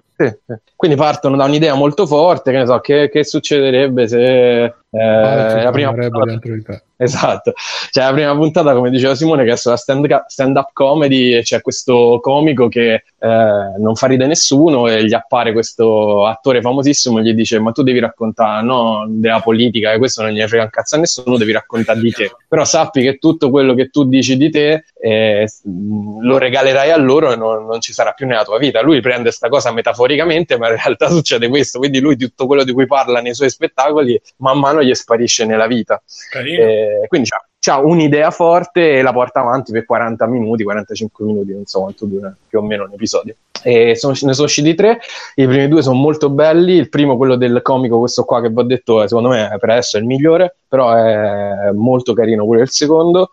Eh, tengono bene il ritmo perché poi sono anche abbastanza cattivi come, come episodi, come era il Black Mirror prima che passasse a Netflix. Eh, bello, bello, si può fare. Eh, secondo me probabilmente c'è un tocco di Jordan Peele perché Quanto anche qua durano le puntate? 40-50 minuti, comunque sotto l'ora mi sembra. Mm. Sì, poi col fatto che eh, non è una puntata da serie TV, quindi è, è proprio come se fosse un mini film, quindi c'è l'incipit, l'avvolgimento la conclusione, li senti molto meno di una puntata di una serie TV in cui essenzialmente tu hai la stessa storia e la porti avanti. Certo. Ok. Niente. È un po' difficile da trovare, non so perché, è strano perché poi in realtà è una serie di super culto, però qua in Italia, non... qua in Italia proprio legalmente non la trovate perché non, non ci sono ancora notizie di chi la porta, quando la porta.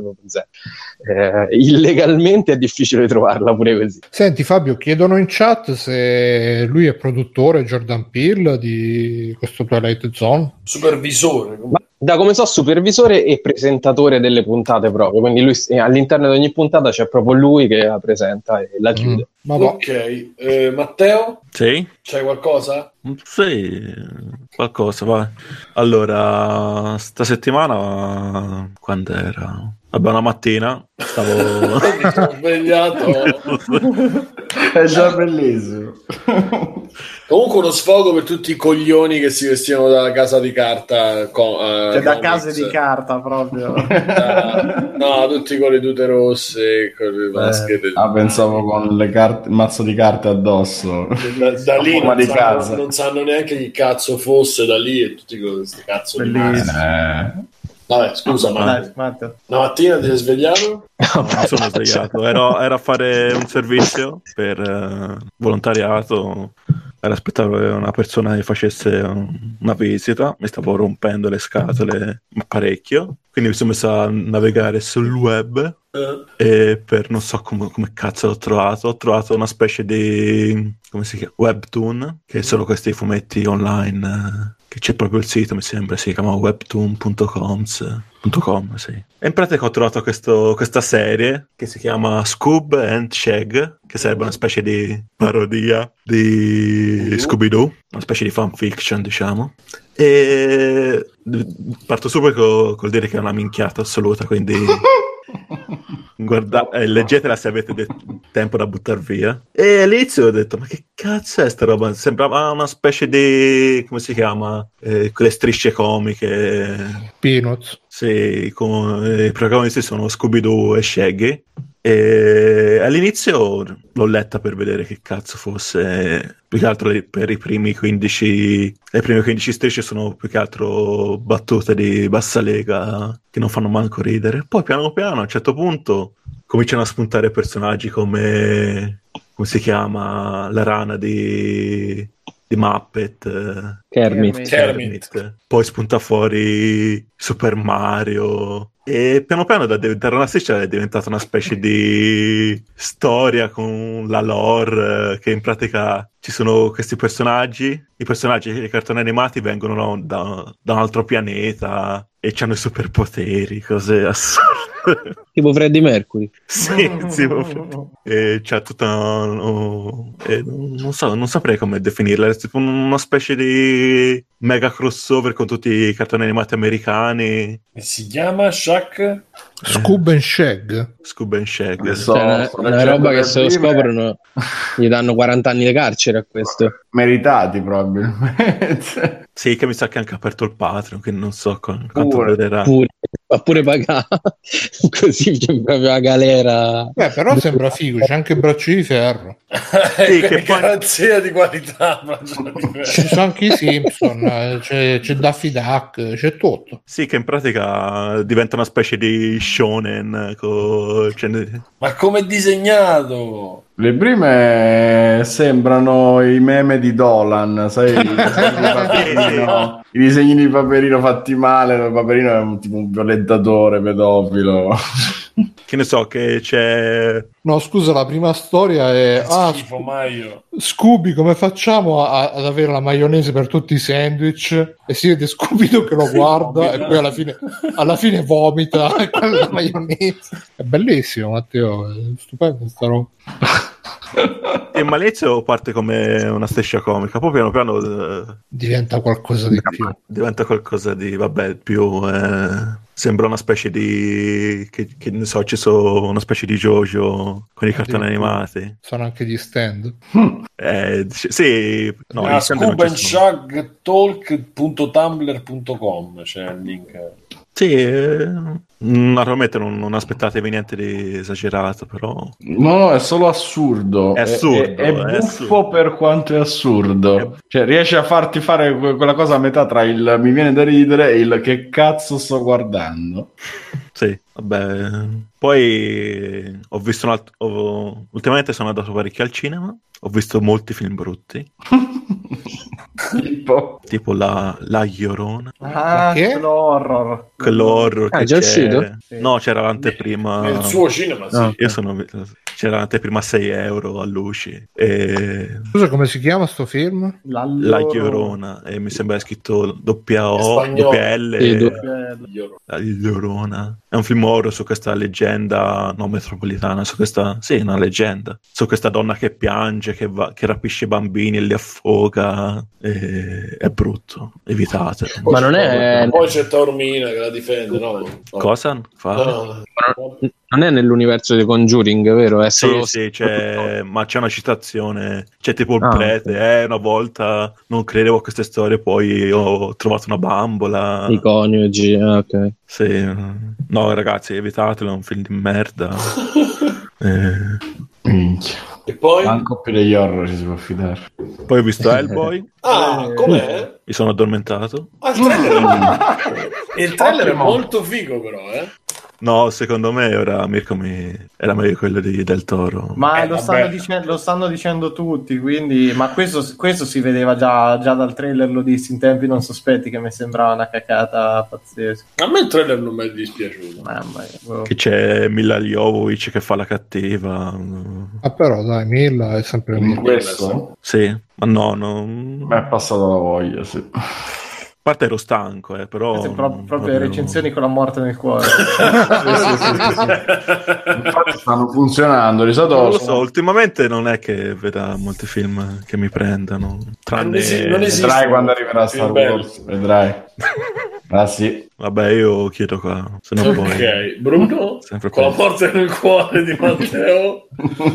Allora, io ho diverse robe, faccio... ehm, ah, faccio due robe. Eh, una è Dangerous Driving, che è praticamente il successore spirituale di Burnout, fatto da sette persone che facevano parte del team di Burnout. Eh, si trova su Epic Store a 20 o 30 euro, adesso non mi ricordo. Viene uno spyware. Eh, eh, sì, sì. Si però chiama, pagamento. si chiama Dangerous, Dangerous Driving sono le, le telecamere russe ispirate a quello, vero? Sì, sì, ma è praticamente è, um, è Burnout fatto però con, con un decimo del, del budget che c'erano all'epoca e purtroppo perché si vede insomma che i paesaggi sono, sono molto spogli, i modelli delle macchine sono fatti con, non con tre poligoni, però insomma non è tutto... di primo impatto. No, però no, ma è, è bello, è, mh, cioè si fa vedere, si fa giocare, è fatto con la Real Engine, che comunque la Real Engine, anche se metti un cubo, comunque ci mette tutti gli effetti suoi e, e insomma ci sta. Però per dirti, il menu a me esce tutto sballato con le scritte che si sovrappongono una con l'altra. I caricamenti, con tutto che ho l'SSD, ci mettono eh, 20-30 secondi, no, 20-30 no, però una ventina di secondi per, um, per caricare le, le- le piste, i livelli. E qui, per il resto è, è burnout, quindi queste scintille che escono come acqua. sì, sì, è burnout, quindi bisogna andare contromano, si possono buttare gli avversari fuori pista. E No, qualsiasi quartiere di Napoli. sì, è molto.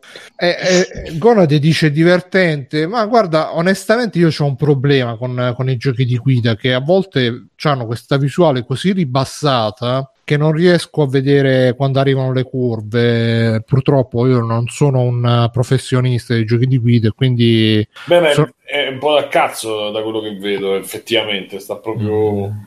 Sì, se metti la visuale interna è proprio cioè, come se stessi attaccato al, al pavimento, al manto stradale. Se metti la visuale in terza persona eh, è un po' più rialzata, ma non più di tanto. Io sono abituato proprio con la visuale dei vecchi giochi 16 bit che proprio ti facevano vedere la, la strada che si perdeva all'orizzonte, qua invece eh, forse un po' per, eh, per senso di velocità o forse per eh, non lo so, per eh, motivi tecnici. Boh. E quindi c'è questo problema qua. Eh, diciamo che se siete fan del genere, vi manca Burnout, eh, prendetelo quando sarà a 10 euro, anche perché poi comunque eh, hanno detto che lo, lo aggiorneranno. Tra l'altro, una cosa sempre per far vedere che l'hanno fatto con Delire, non c'ha una colonna sonora sua. Però se, se uno ha eh, Spotify Premium eh, può linkare l'account e si può sentire le canzoni di Spotify mentre ci giochi. Chiede Gonade perché non c'è su Steam, perché, non, eh, perché è esclusiva Epic Store, eh, quindi si trova solo su Epic Store. E infatti. Ah, tra i canali consigliati ho sempre una Murante che danza in maniera discinta, non so che cosa sia. E poi niente, vi consiglio questo podcast che si chiama A Whole New World, ne ho parlato pure nel canale audio di Telegram, che praticamente è un podcast che parla di yaoi, Eh, gli yaoi sarebbero i manga giapponesi che parlano di gay, però che piacciono alle donne. E quindi ehm, è quell'argomento lì, però è affrontato con molta leggerezza, con molto, molto umorismo. C'è molto da ridere. Io eh, ho ascoltato la- la- dalla puntata zero fino alla quarta che è uscita fino adesso e me- me- mi sono fatto un sacco di un sacco di risate, un sacco di e, e parlano anche di ehm, approfondiscono anche molto queste non solo le tematiche in sé, ma anche tematiche in generale della cultura giapponese, dei manga, degli anime. E quindi è molto interessante perché alla fine, nonostante che qua in Italia ci sia una grande. Sento un ritorno da qualcuno, forse. Boh. Comunque dicevo, nonostante che qua in Italia ci sia una grande cultura di anime e manga, però manca un podcast su ste robe. E questo potrebbe essere un buon surrogato perché alla fine sì, par- partono da questo argomento un po' a ridere, un po' no. Diciamo che se vi piacciono, che ne so, Free i man- playing. eh? Free playing. Mm, se vi piacciono i racconti sul Mentadent, se vi piacciono le canzoni di Manuel Casto e queste cose, cioè pensate che ma- eh, magari mentre che stanno facendo la puntata gli partono le mezz'ore di discorsi sui manga amatoriali, sui Cavalieri dello Zodiaco, dove c'è Phoenix che si tromba Andromeda, che, che però ha lo struggimento perché dice ah no il mio povero fratellino non posso però poi è tentato e poi dopo che se l'è trombato gli dà il colpo quello di Phoenix no? Il fantasma diabolico perché così così, così dimentica tutto eh, sì, sì c'hanno ste trame assurde sti yaoi oppure c'è il, il tizio il, il segretario d'azienda che alla fine viene assunto per fare il il prostituto aziendale che, che, poi se lo trombano con la pannocchia sulla, sulla piscina. Eh, sono delle robe assurde. Io, scusa, io mi sono ricordato adesso che giorni fa eh, ne stavo facendo una ricerca culturale, chiaramente di hentai, e eh, non mi ricordo, non c'è il titolo, sai, su questi siti erano dei, dei pezzi così, ma se lo trovo vi vorrei passare il link, perché c'è, a proposito di segretari, ci stava questa che mh, il classico capo che si tromba la segretaria, no? Eh, sì. E- o una delle segretarie, e praticamente eh, so- chiude la porta e questa sta sulla sedia e comincia a fare no, non mi tocchi il live, non mi tenti, signore, e lui, ah, penso che devo io, ma-" e le mani addosso, eh? a un certo punto bussano e praticamente l'altra la- entra un'altra ragazza e lui c'è la scrivania e c'è lui che fa ah, ah, perché si sta continuando a trombare quella sotto il tavolo così no? quindi immaginate la scena e fa tutto a posto sto facendo i miei squat così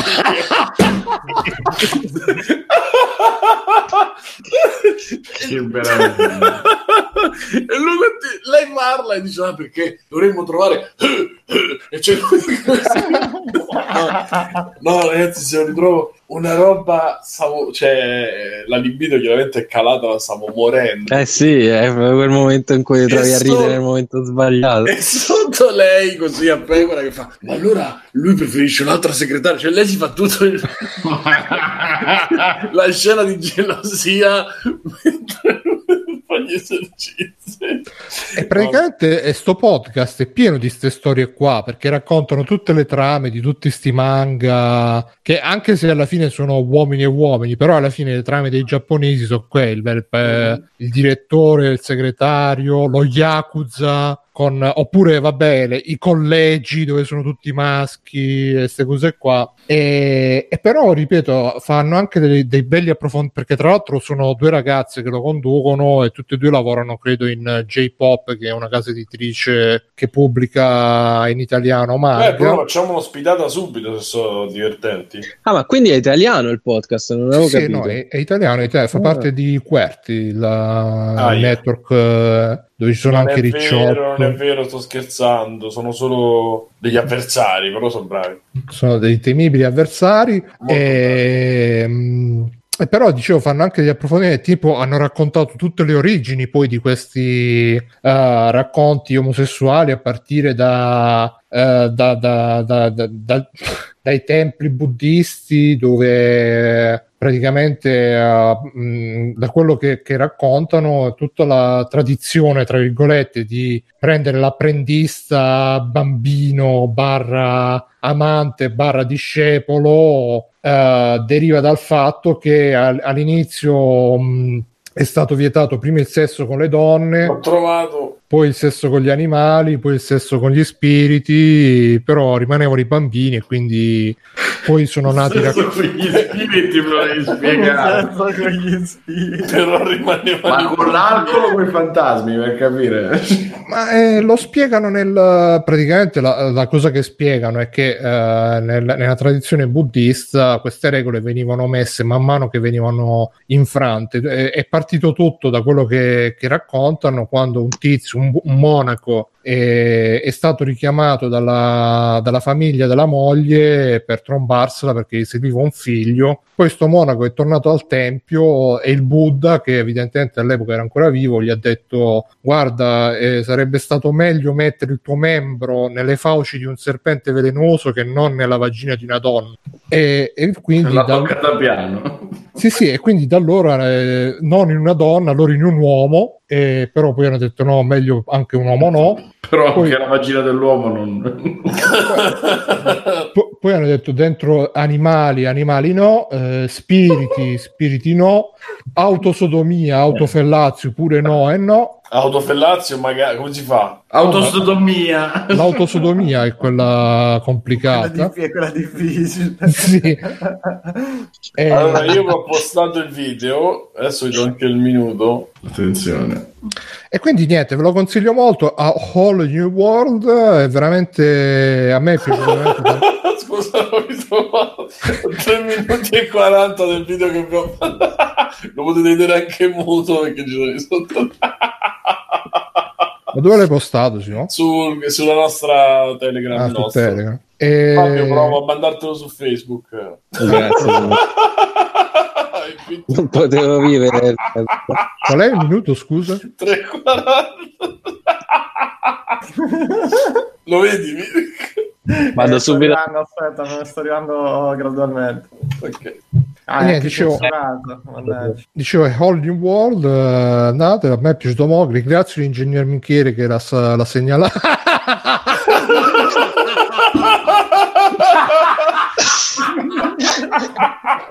Si vuole... Ma ce l'hai Telegram, Fabio? No. No, non ce l'ho proprio. A- Eh, cazzo, che... Ma poi i squads. eh, Hai visto? Ma se senti il l'audio... Ah. Io non si riesco a far sentire l'audio.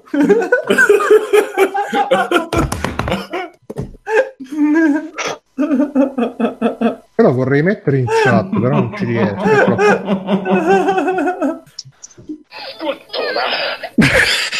Fantastico. Tre minuti. E 40. Sì, è 40, c'è un attimo di silenzio. Questa è lei? 健康のために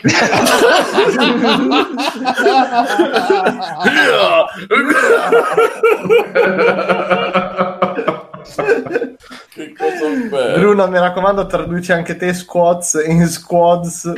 Sensei, you really pumped on. Fantastico. E niente, comunque...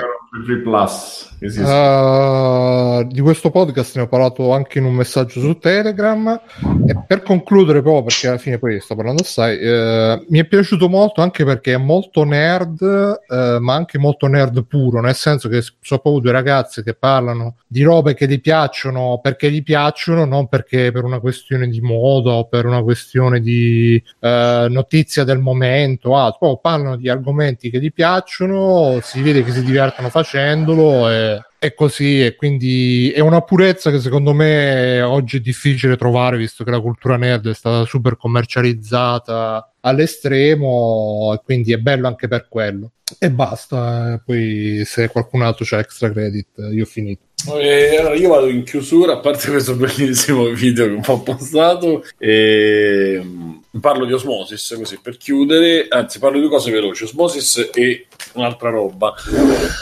Allora, Osmosis. Osmosis è questa serie TV franzosa che è uscita su Netflix, eh, parla, racconta di- del lancio di questa applicazione, appunto si chiama Osmosis, che è l'equivalente di l'evoluzione finale di Tinder e di tutte le dating app ehm, in un futuro non tanto lontano non, non- non è contestualizzato però a vedere eh, la serie chiaramente potrebbe essere una cosa che contemporanea o che potrebbe avvenire nel giro di dieci anni. Eh, la, l'applicazione consiste nel eh, ingerire una, una, una pillola che è piena di nano machines, di nano che eh, praticamente eh, monitorano completamente tutti i tuoi parametri vitali, in più dentro ha tutti i dati accumulati nei vari social network e quindi in base a questo ti mette in contatto con quella che è la tua anima gemella, partendo dal presupposto che la tua anima, di solito la tua anima gemella può stare eh, nel raggio, nel raggio di 30 km, quindi questo giustifica il fatto che eh, nella stessa città è molto probabile eh, incontrarla. Ehm, la storia è ambientata nel pre-lancio, cioè praticamente eh, vengono invitati dei beta tester, dei tester, dei- dei- delle cavie, che eh, magari 12, 10 persone, 11 persone che ingeriranno questa mh, pasticca e che verranno monitorati nel corso di tutta la, la serie ehm, per far sì appunto che vada tutto bene e, e per sperimentare questa, applicazione e questa startup. Al capo di questa startup ci sono due persone, sono due fratelli, i fratelli French, non mi ricordo il nome, ma non è importante.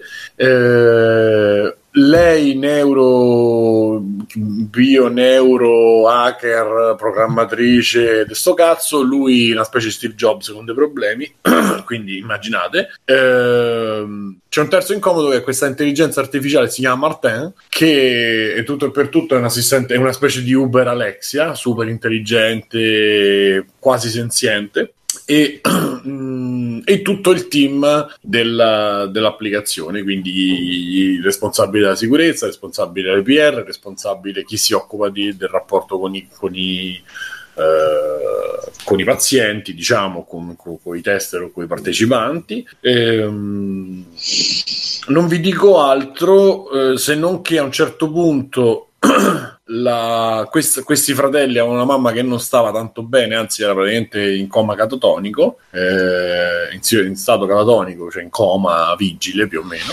Eh, e l'applicazione, l'utilizzo dell'applicazione centrerà in qualche maniera nel, eh, nel cercare di salvare e di eh, guarire, di svegliare sta madre, mm, che è una delle trame. In più c'è eh, il seguire le sottotrame di ogni, di ogni, di tre o quattro personaggi, eh, di tre o quattro mh, cavi e di tre o quattro eh, persone tra quelle che avevano provato questa applicazione. Eh, sono otto puntate da una cinquantina di minuti, 40-50 minuti. Sì, mh, mi pare una cosa del genere.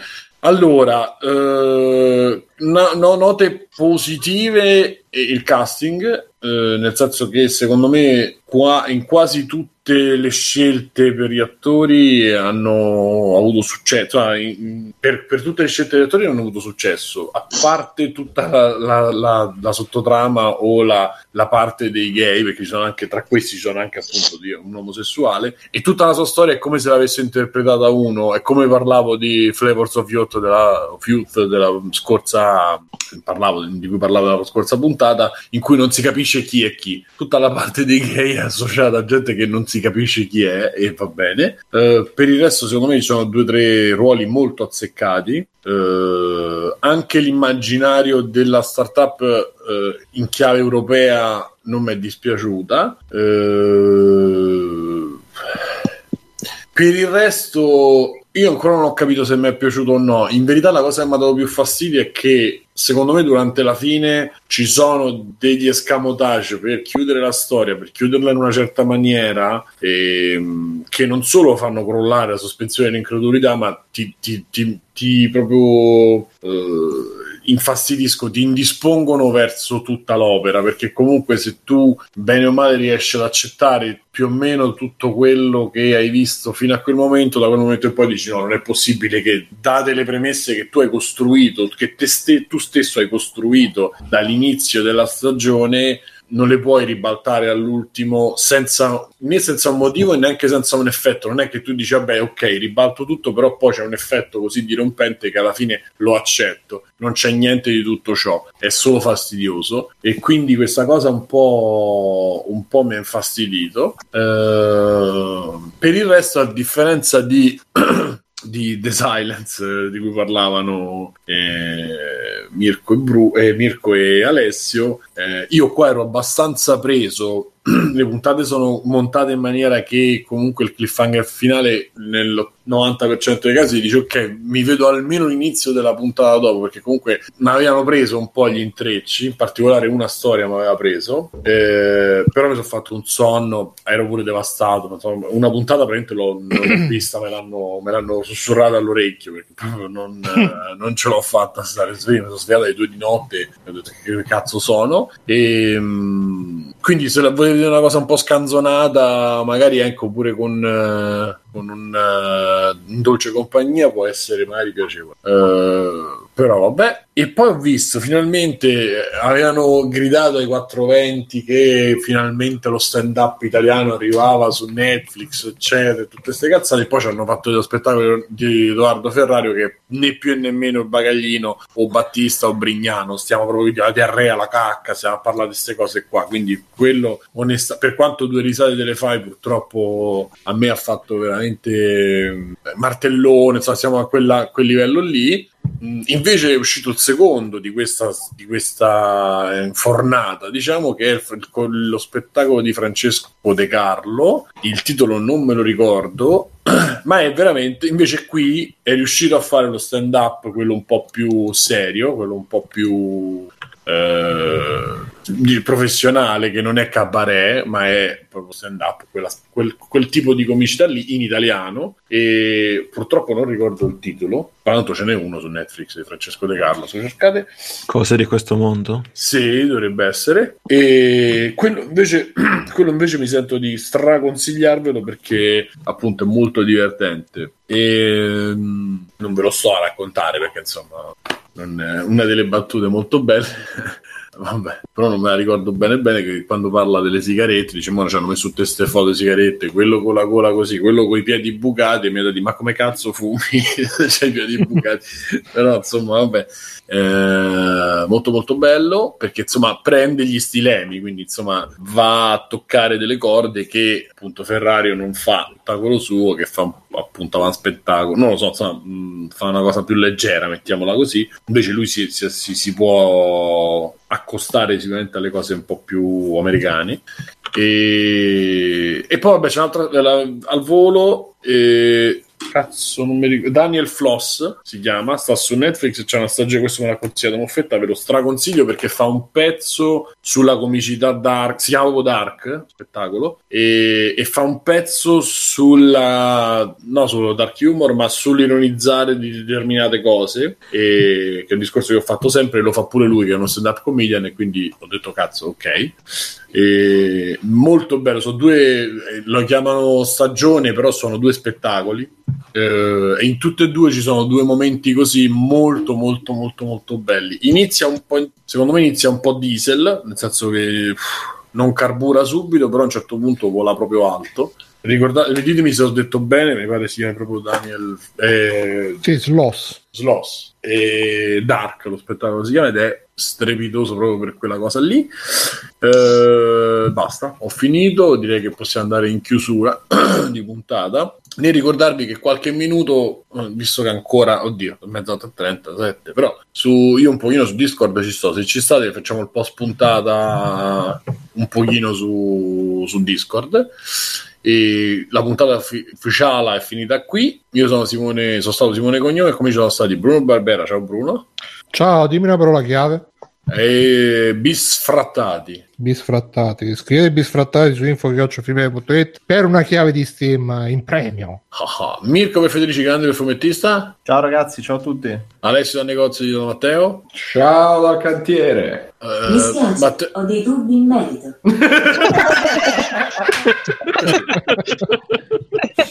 Io non capisco perché questi grandi momenti coinvolgano sempre me, ma le coincidenze sono Eh, perché di dirci qualcosa. Perché ti chiami come lei. Ma se spieghi le battute, Simone.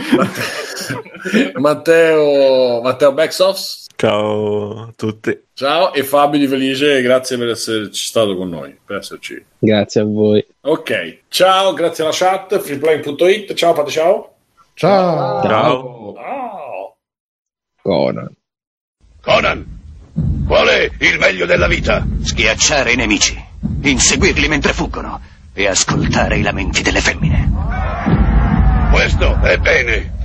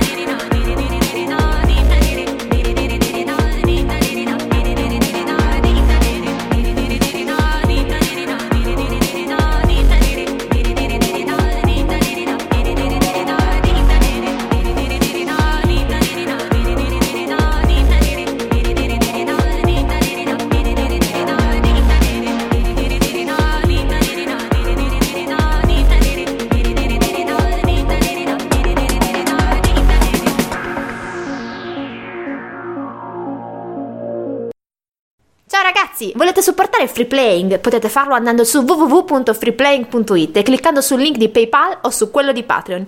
In più, Free Playing è anche affiliato a Amazon e riceve una piccola commissione sugli acquisti fatti tramite il banner Amazon presente sul sito. Ciao!